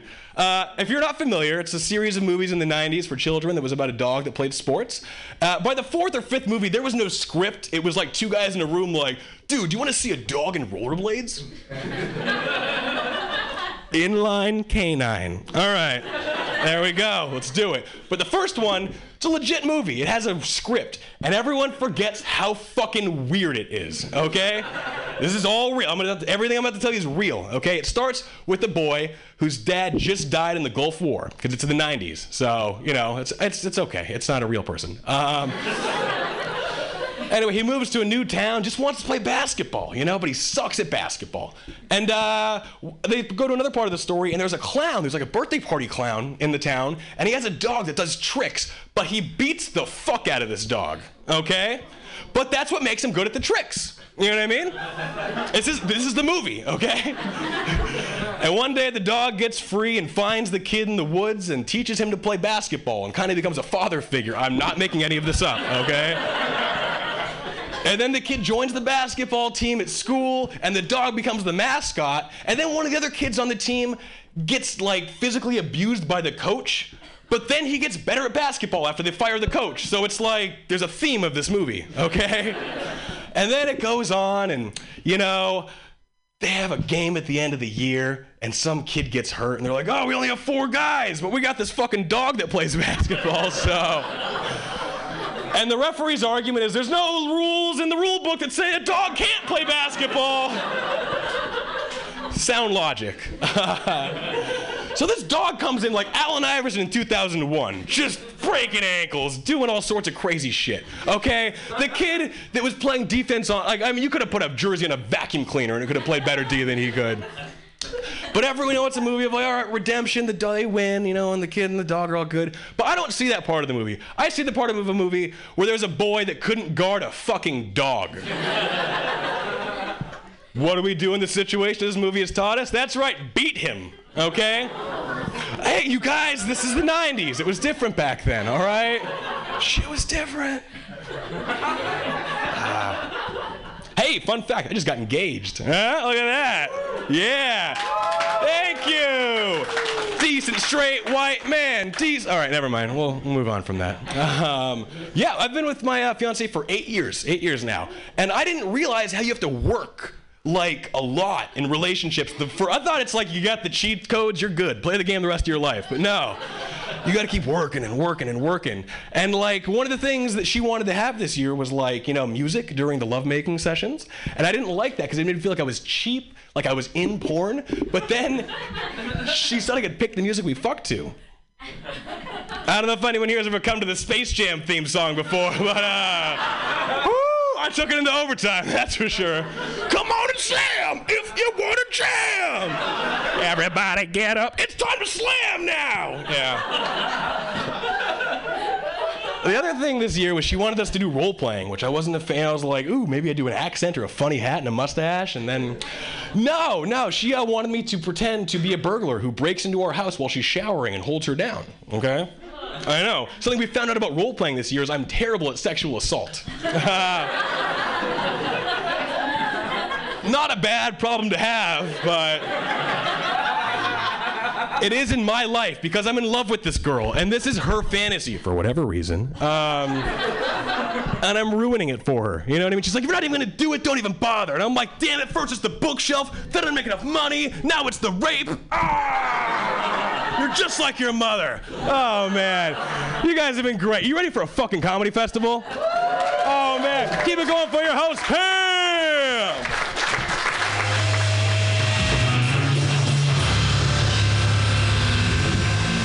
Sonny Dennis is a beast! Yay! All the way from Boston. I love all the guys from Boston. A lot of our people in the festival this year also come from Washington, like our next comedian. No, he comes from Portland, Oregon. I remember. No, now I remember because I remember seeing his video. I remember laughing so hard. The helium place that you guys have up there, my God, every, anyone from Portland, they do some great fucking videos, and you have a great, great great uh, club up there, the Helium, and your next comedian, his I, I saw I watched it extra times just because he made me laugh so hard. Like honestly, I loved your your next comedian so much. He did. He was. You guys are gonna love him right now. Look at this full house. If anybody want, I mean, I don't even know where people can sit. You want to sit on people's laps? I don't know what's gonna happen. Uh, friends, make friends. Sit on a friend's lap. Put your hands together for your next comedian, everyone. It's Jaron George.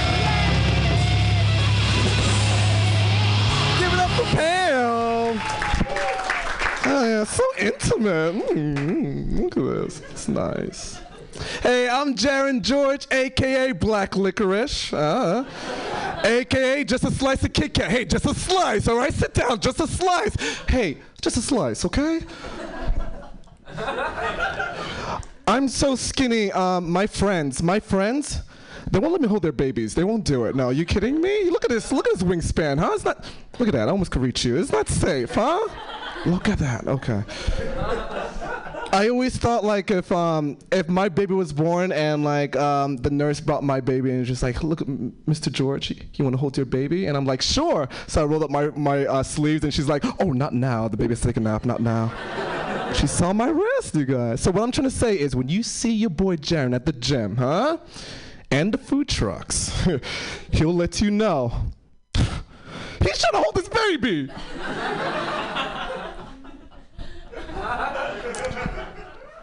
Someone, someone said I give out lousy handshakes because I'm a skinny guy. Like, uh, it's self-defense, you know. I'm a little bit flimsy with it. Not trying to sprain a wrist, you know. Like, hey, can you? What do you, what do you think about that? Huh? Do you- Oh, okay. All right. That's honest. Wait, what's your name? Douglas. Give it up for Douglas, huh? Honest Douglas. There you go. Huh. Nice applause. Um, just letting you know, it was my bit, so this applause was for me. Um, I want to put that out there. I traveled long ways for. I'm just kidding. Really give it up for Douglas, everyone. Give it up. Come on. See, I control the situation. I need this, Douglas. No more tension now. Okay. Okay, I'm just kidding. Uh, man, yeah, I've been having a good day. It was a good flight, um, even though Airbnb was a little um, shaky. But I had a good day. You ever had a good day where like um, you you head home and you're just like, I'm gonna go masturbate, and then you're just like, no, my heart is full. No, no, no, I'm tired. I love that saying because like I look on Facebook, I have friends who are just like, I petted too many puppies. My heart is full. I'm like, God forbid, Jenny, you pet one more puppy. What about your son? From your heart. Uh, yeah, um, I'm fr- yeah, I'm, I'm originally from New York City. Um, uh, most of my family's from the East Coast. I'm the first one to move to the West Coast. Um, I'm not trying to say I don't get along with my family. I'm like the black sheep of the family. Oh, the white sheep. Uh, that makes sense. Okay. Um, for example, um, my uncle will take me to Costco to help him with his bulk savings, and um, if if I do a good job, I got a treat for me um, heading my way. So uh, he takes me to uh, Costco's uh, Majestic Music uh, department, and um, he asked me what CD I wanted. Now, and he was giving me selections. He was like, "Hey, nephew, you want that one?" I was like, uh, "No, thank you, uncle." Um, and he's like, "Oh, Jay, you don't want Jay Z? Oh, too much profanity. I get it. Okay. Um, how about Will Smith, huh? How nephew, you want to get jiggy with Will Smith?" I was like, "No, thank you." A- And with courage, I pointed out the CD I wanted. And I was like, "I want that one." He was like, "Oh, Dave Matthews Band? Oh, okay." Yeah. Yeah. Hey, he got that for me and a quiet ride home, you guys, huh? Lasted for many years. Good value, huh? Good value. Value. Um, I love the West Coast here. Uh, yeah. What, what was the reason I moved? Oh yes, the weed. Um, you have uh, you have wonderful weed. There you go. Just waiting for the applause. Um, just one. Okay. All right. Um, yeah, the weed. Like in the East Coast, like um, the only thing I miss at the East Coast um, with weed is like oh, if you have the weed for your friends, you're the fucking hero. Oh my God, you show up, you're VIP. You kidding me? I show up one time, they're just like, oh, Jaron's here, right this way. Like they pop me a seat, and you're just like, oh, remember he likes the lower um, back pillow just while he's rolling up. He, they know what I like, you know. And I come to like Portland, and um, everyone has weed, man.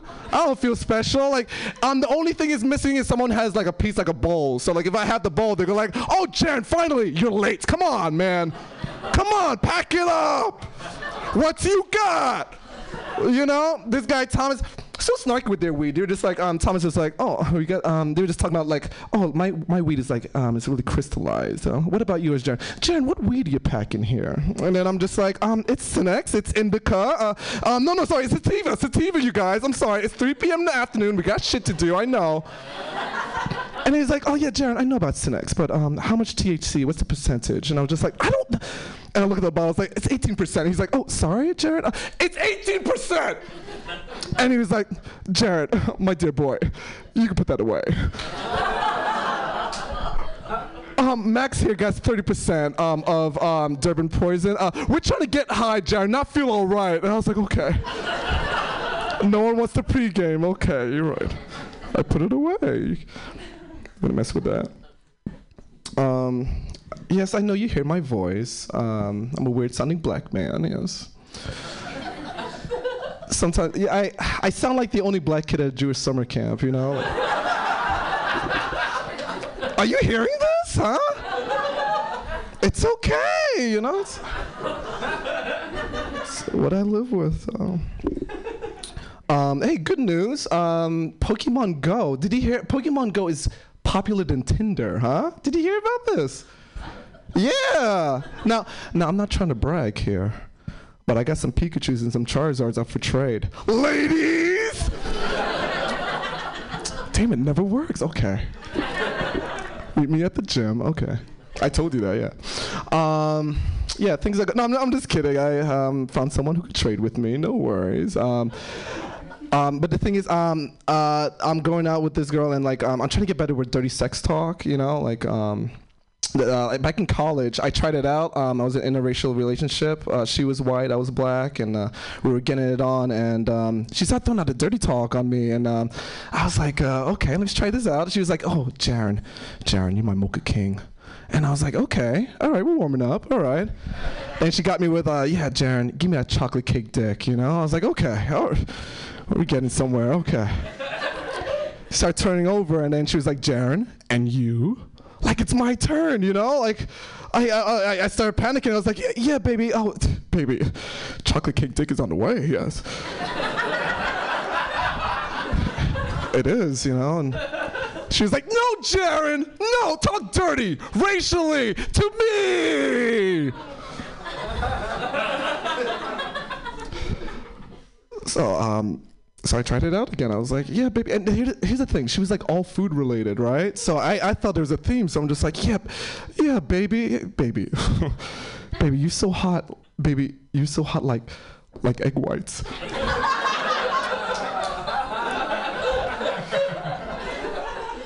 So uh, she sighed and dismounted off of me, and um, and she went to get her clothes, and um, I, I was trying to call her back. I was still trying. I was like, "Baby, where you go, My bowl of mashed potatoes? Where you going, huh? No, no, baby, where you go, My coconut custard pie? Huh? Where you going?" she hesitated on the coconut custard pie. You know, she was like, and it, I was hungry, huh? Look, come on. I should try that out first. The coconut custard uh, next time next time. Um, I uh, a little thing. Um, I oh, I quit my uh, after school instructor job. Yeah, um, because um, yeah, I mean working with kids is um, is cool and all, but like the thing is, is like uh, anyone like Harry Potter fans? All right, there we go. Yeah, yeah. The school I work at, they take their Harry Potter too seriously. You know, I had to like bring it down a peg. And um, this kid, um, Matthew, like, he picked up a twig and he was just like, "I challenge you to a duel, Mr. G." And I was like, "Bring it!" So I pick up a twig and I was like, "All right." And then we, there's a whole crowd of kids watching us. I was like, "All right, let's go, let's do this, Matthew." And then he was just like, "Stupefy!" And then I react as like, "Oh, oh, you got me, okay." And I was like, "Oh, Spelliarmus," right? And he's like, "Ah!" And then he tripped and fell, right? I was like, "Matthew, you okay?" And then he's like, yeah, I'm fine. And he gets up so angry, right? And his eyes just glazed over. He's just like, I got something for you, Mr. G. And then he, he picks up his wand. he's like, Avada Kedavra. and I mean, like, we're just two spells in, man. And the unforgivable curse on me. You know, you know that one, right? And you thought I was gonna play along. Well, you think I was gonna drop dead? I was like, no, Matthew, no. Your heart didn't mean it, Matthew. Read the. Did you read the books? Where's your heart in that? I hold the door for you, Matthew. And you said good morning to me. I asked if you were okay. And then he was just like, oh, uh, and then he realized he forgot the rules. He was like, oh, I'm sorry, Mr. G, I, I, I forgot. Yeah, yeah, you forgot. What house you're in? And then he was just like, uh, uh, Gryffindor? I go like, Gryffindor? 100 points off Gryffindor. Look like a Hufflepuff to me. Yeah. Then the principal was like, Mr. G, you can't keep taking house points away from the kids. I was like, how are they gonna learn? How? Um, to- oh yeah, um, I played a cool game on my phone called uh, Puppy Farm 3. Um, and it, I, I think I hear some fans. Okay. Um, I skipped one and two. Let, you'll get this. Of um, a game you play, um, you pet and you farm virtual puppies. Okay, on a virtual farm on your phone. So convenient. They give you 15 virtual biscuits to start off with, huh? keep them busy, keep them behaved. I ran out of the virtual biscuits. Then those in-app purchases, they're trying to get me to pay more. I was like, no, I'm a good puppy owner. I'm, I'm gonna do it without the biscuits. Um, I couldn't do without the biscuits. Um, they were pissing all over my virtual bedroom, um, in each corner, you know. And I was getting stressed out. I was like, no, I can't. I can't raise these puppies all by myself like this without the biscuits, and I don't got money for that. But then um, I was gonna take off the, the game off my phone, uh, but before I did that, the game saw that I was about to do it, and there's a special that popped up, and I looked at the special, and I was like, oh, because I don't want anything to happen to my puppies like in the cloud, you know. So I was like, man, yeah, this special looks like a good deal because like um so I took the special because like um again um the special like uh again don't want anything to happen to them. So um for the special uh for the ten dollars um I got them put down, you guys. what? Because I didn't want anything to happen. It would be my burden, you guys. My virtual burden, huh? Okay. We're on the same page. Okay. Cool. Um, yeah, this has been cool. Um, last thing I want to say is, um, yeah, um, I'm dealing with uh, overly nice, passive-aggressive drivers in Portland. Uh, you know anyone know what I'm talking about? Like, like they they're trying to be too nice for no reason. Like they don't have to. Imagine trying to cross the street at 11 p.m. There's only one car. I see a Toyota Prius just quietly trying to drive by, right? And I do this move where like I could cross the street. There's no crosswalk, but I could walk a block, right? Let this car go. Win-win situation. Then I'll cross, right? This guy saw me do this move. Like I looked over and then I saw him and I just kept going. He he stopped suddenly, right? Right, and then he flashes headlights, honk his horn, looks at me and does this.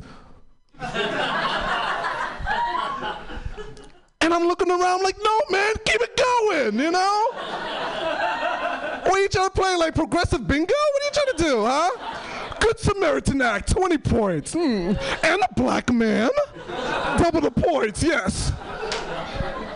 40 more points, I get a zucchini muffin from the farmer's market. Mm, yes, yes, yes. That's how it is, yes. Anyone um, a fan of sh- uh, Fifty Shades of Grey, the movie series? Anyone? Oh, you don't like sexiness? Okay. Well, there's a new movie coming out, um, Fifty Shades Darkest. You know what that means? You know what that fucking means? Hmm. That means there's more black people in the movie, you guys? Yeah. Hey, I'm Jaron George, and I do what I want.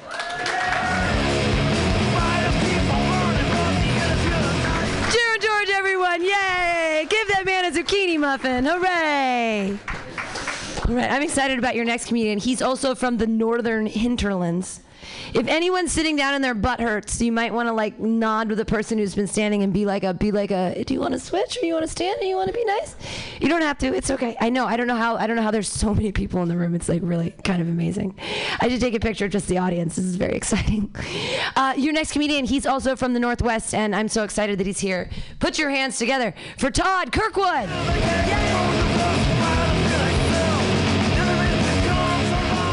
Oh, thank you guys. I'm actually not a comic. I just want to get up on stage so I can stretch. Jesus Christ, it's packed in here. Oh my God. I've been standing back there and I'm like, there's no room. I can't breathe. I'm dying. The stage looks like it's got space. Send me up there, please. Oh my God. That's a good looking crowd. Any Latinos in here? Fuck, come on. Nobody? Jesus Christ. Fucking Trump family in here. Oh my God. All right.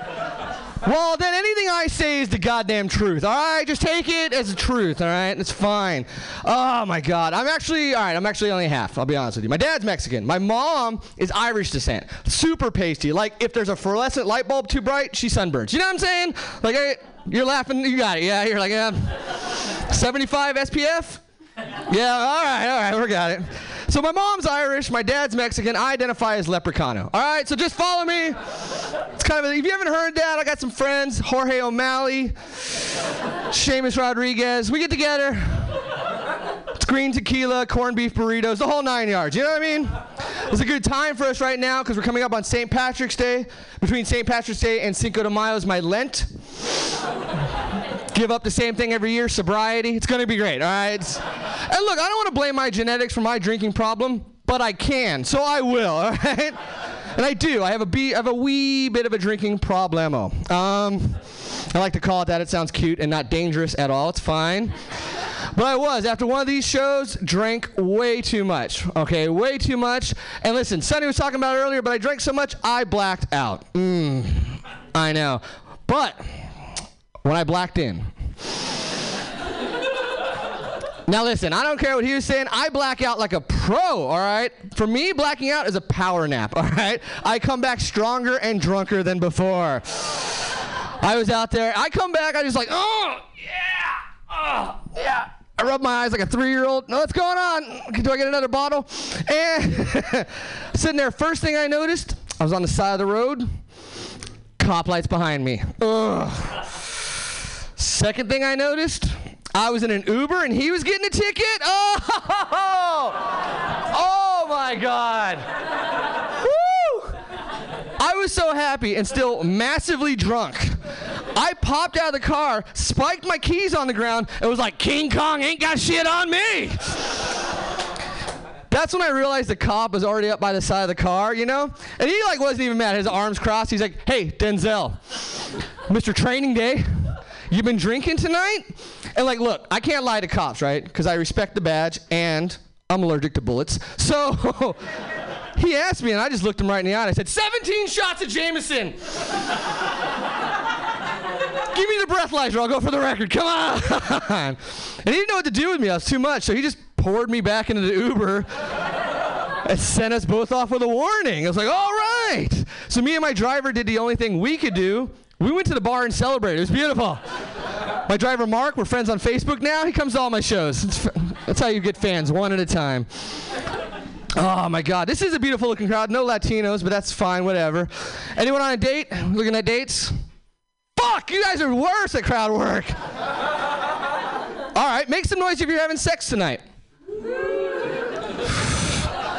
Damn, that was some missionary sex right there that happened. Are you enjoying this? Yes, I am. Oh my God. On a Friday night, no enthusiasm. That's fine. That is actually tracks. I ask that question a lot. We're having a sex drought, 2019 sex drought. Yeah.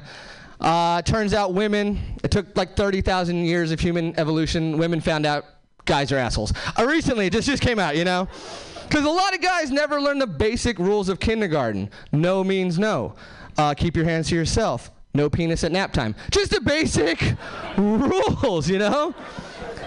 So sex isn't safe anymore, you know what I mean? Like imagine like meeting a stranger off the internet or a bar and then going back to a secluded room to take your clothes off. They have a show about that. It's called Naked and Afraid, all right? That's terrifying, right? So they have safe sex. I want to invent, invent safer sex. Welcome to my TED Talk. Here we go, all right? Stick with me. One on one, not safe. We can't be doing one on one anymore. From now on, orgies. Yeah, you're right. That's exactly what we're going to do. Orgies from now on. Two on two is the minimum, but I prefer five on five co teams. Okay, it's gonna be great. You're gonna treat them just like you do a basketball team. Okay, you're gonna name them. You guys could be like the San Francisco Millionaires versus the San Jose Gold Diggers or something. I don't know. the Oakland Cholas versus the Berkeley Fuckboys. Like, I don't know what you're to call your teams. That's in charge of you. But imagine, imagine how amazing it would be. Five on five, treat it just like a sport. We could have a halftime where you rehydrate. At the end, you could count up orgasms like score. It'd be like, all right, guys, you guys went five for five like you always do. Good job, I guess. But ladies, ladies, you went 23 for five. Way to tell your partners what you needed out there. That's amazing. Everyone gets participation awards. You you did it. Beautiful. You could have chances to be really sex positive about the whole experience. You'd be like, oh my God, Karen, your form during that Eiffel Tower was amazing. if you don't know what an Eiffel Tower is, look it up on your phone and give me a high five after my set. I'll be outside, okay? Uh, dating is tough for me. Like I said, Irish Mexican. Do you guys know how many cousins I have?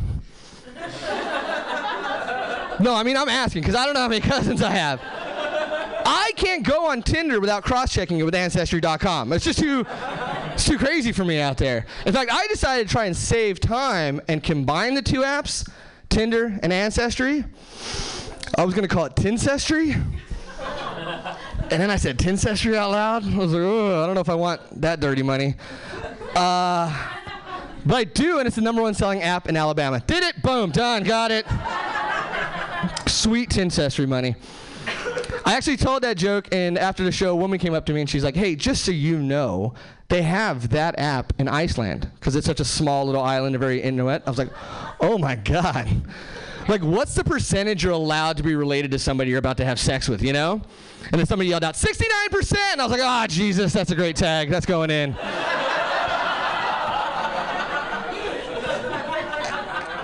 And then I was like, well, maybe it's based on time. You know, it's like, all right, Sven, you haven't had sex in one year. You get one cousin, Sven. You get one cousin, and then you can move on. And I, so I asked, I said, well, what's the name of the app? And then she said, Islander Cruisenfuken. I was like, oh no! That's exactly how they're using it. Ah. I am from Seattle now. Uh, I'm actually from Southern California originally. Uh, nowhere famous, just like the Mojave Desert, Hesperia, California. Anybody? Yep. Okay, we got one. That's good. If you don't know, it's the Mojave Desert. Uh, it just looks exactly like Luke Skywalker's home planet of Tatooine. It's exactly like that. But instead of Jedi, we have meth heads in bathrobes. You can see them. You see them in the pharmacy. They try to use Jedi meth tricks on you. They're like, "This isn't the Sudafed you're looking for," and you're like, "All right, we can see you. Take your teeth and get out of here." You know. But I moved up to Seattle, and Seattle's wild. Like they have things, and I'm trying to explain this to the rest of the world. So stick with me on this, right? Because they're fat, they're forward thinkers. They invented Microsoft, they got Boeing, and they invented bikini baristas. Has anyone heard of this? Good. No one's heard of this. Follow me on this one. I'll, I'll break it down for you. Basically, they love caffeine so much up there. And it's so rainy and they're so sexually repressed. that they started putting women in bikinis on little attractions on the side of the road to sell coffee. Yeah, so it's just like it sounds, right? It's a barista in a bikini locked in a tool shed on the side of the goddamn road, all right? Like that's creepy as hell, you guys. Like that's Silence of the Lamb type shit, you know? Like it pours the coffee or it gets the hose again. You're like, ugh. No, right? And I'm not trying to knock the women. You know, these are strong, independent women who don't need no apron. I guess. I don't know what's going on. But you have these guys driving to work in the morning, these sexual Java Johns, if you will, heading to work, and they think to themselves, first things first, I gotta see some titties. Like, what? Why would you wanna get horny and then go into work? like, in this day and age, that's an HR violation in the making. That's terrifying. Like, I got an erection one day at my work, and I was like, well, today's the day I get fired, I guess. I don't know. I was like, what are you doing here, boy? I took you for a walk this morning. Did Timmy fall down the well? What's going on, you know? It was like my junior high nightmare, and I don't have a math book to cover it up with, you know? It's the scenario I got going on. Of course, my boss just happens to be like, hey, Todd, can you come into my office real quick? And I was like, can you give me five minutes while I think about my dead grandma? Look, I can't think about the live one. It just gets harder. All right, it's fine. Oh, grow up, San Francisco. She's a step grandma, all right? She's a gilf. she got new dentures. Christmas was awkward. It's fine. Let's not worry about that. no, Seattle's weird though. Like when I first moved up there, uh, I had a girl take me on a date to Taco Time. Or do you guys know Taco Time? No, it's like a Taco Bell. Don't worry about it. Just picture fast food Mexican rube, and she took me on a date there, and I was like, mm, is this girl racist or poor? Like, I don't know about that, you know? And then they have an item on the menu called a Mexi Fry. And I was like, a Mexi Fry? The fuck is that? Yeah, it's a tater tot. Yeah, I was like, God damn it, Northwest. You cannot sprinkle paprika on a tater tot and call it a Mexi Fry. I was outraged about this till I had a tater tot with my burrito and my Irish side kicked in. Damn, that's delicious. That is good, good food, you know? Can't fake that at all. Uh, I was driving around up there. I saw um, when I was on a road trip here. I drove down here. I saw one of those adopt a highway signs, you know. And usually it's like highway adopted by the Elks Club or some shit like that. This one was highway adopted by Taylor and Leslie. I was like, y'all white people will adopt anything. You're out of control. like I don't know anything about Taylor and Leslie, but I imagine they're vegan. Uh, they probably run marathons, and they were running out of things to annoy their friends with. You know. Like Taylor and Leslie invite you out to their boat and they're like, "Oh my God, we rescued a highway, but who rescued who?" And you're like, "Ah, God, get me off this boat." You know, they say shit like, "Oh, you just don't understand because you don't have a highway of yourself of your own." You're like, "Oh, terrible, terrible, terrible." Yeah. All right. Uh, let's a little longer than one minute. Here we go. Uh, I screwed up recently. I'm trying to get healthier. I bought an avocado recently. I know I'm a bad Mexican. First off, did you guys know it's not filled with guacamole? Were you aware of that? I was fucking pissed. Like I had my chips and everything out, you know. So I bought my avocado at Target. All right. I know. But they got that slogan: "Pay more, expect less," or whatever, you know. So I went in there and I messed up because I was wearing a red collared shirt to Target.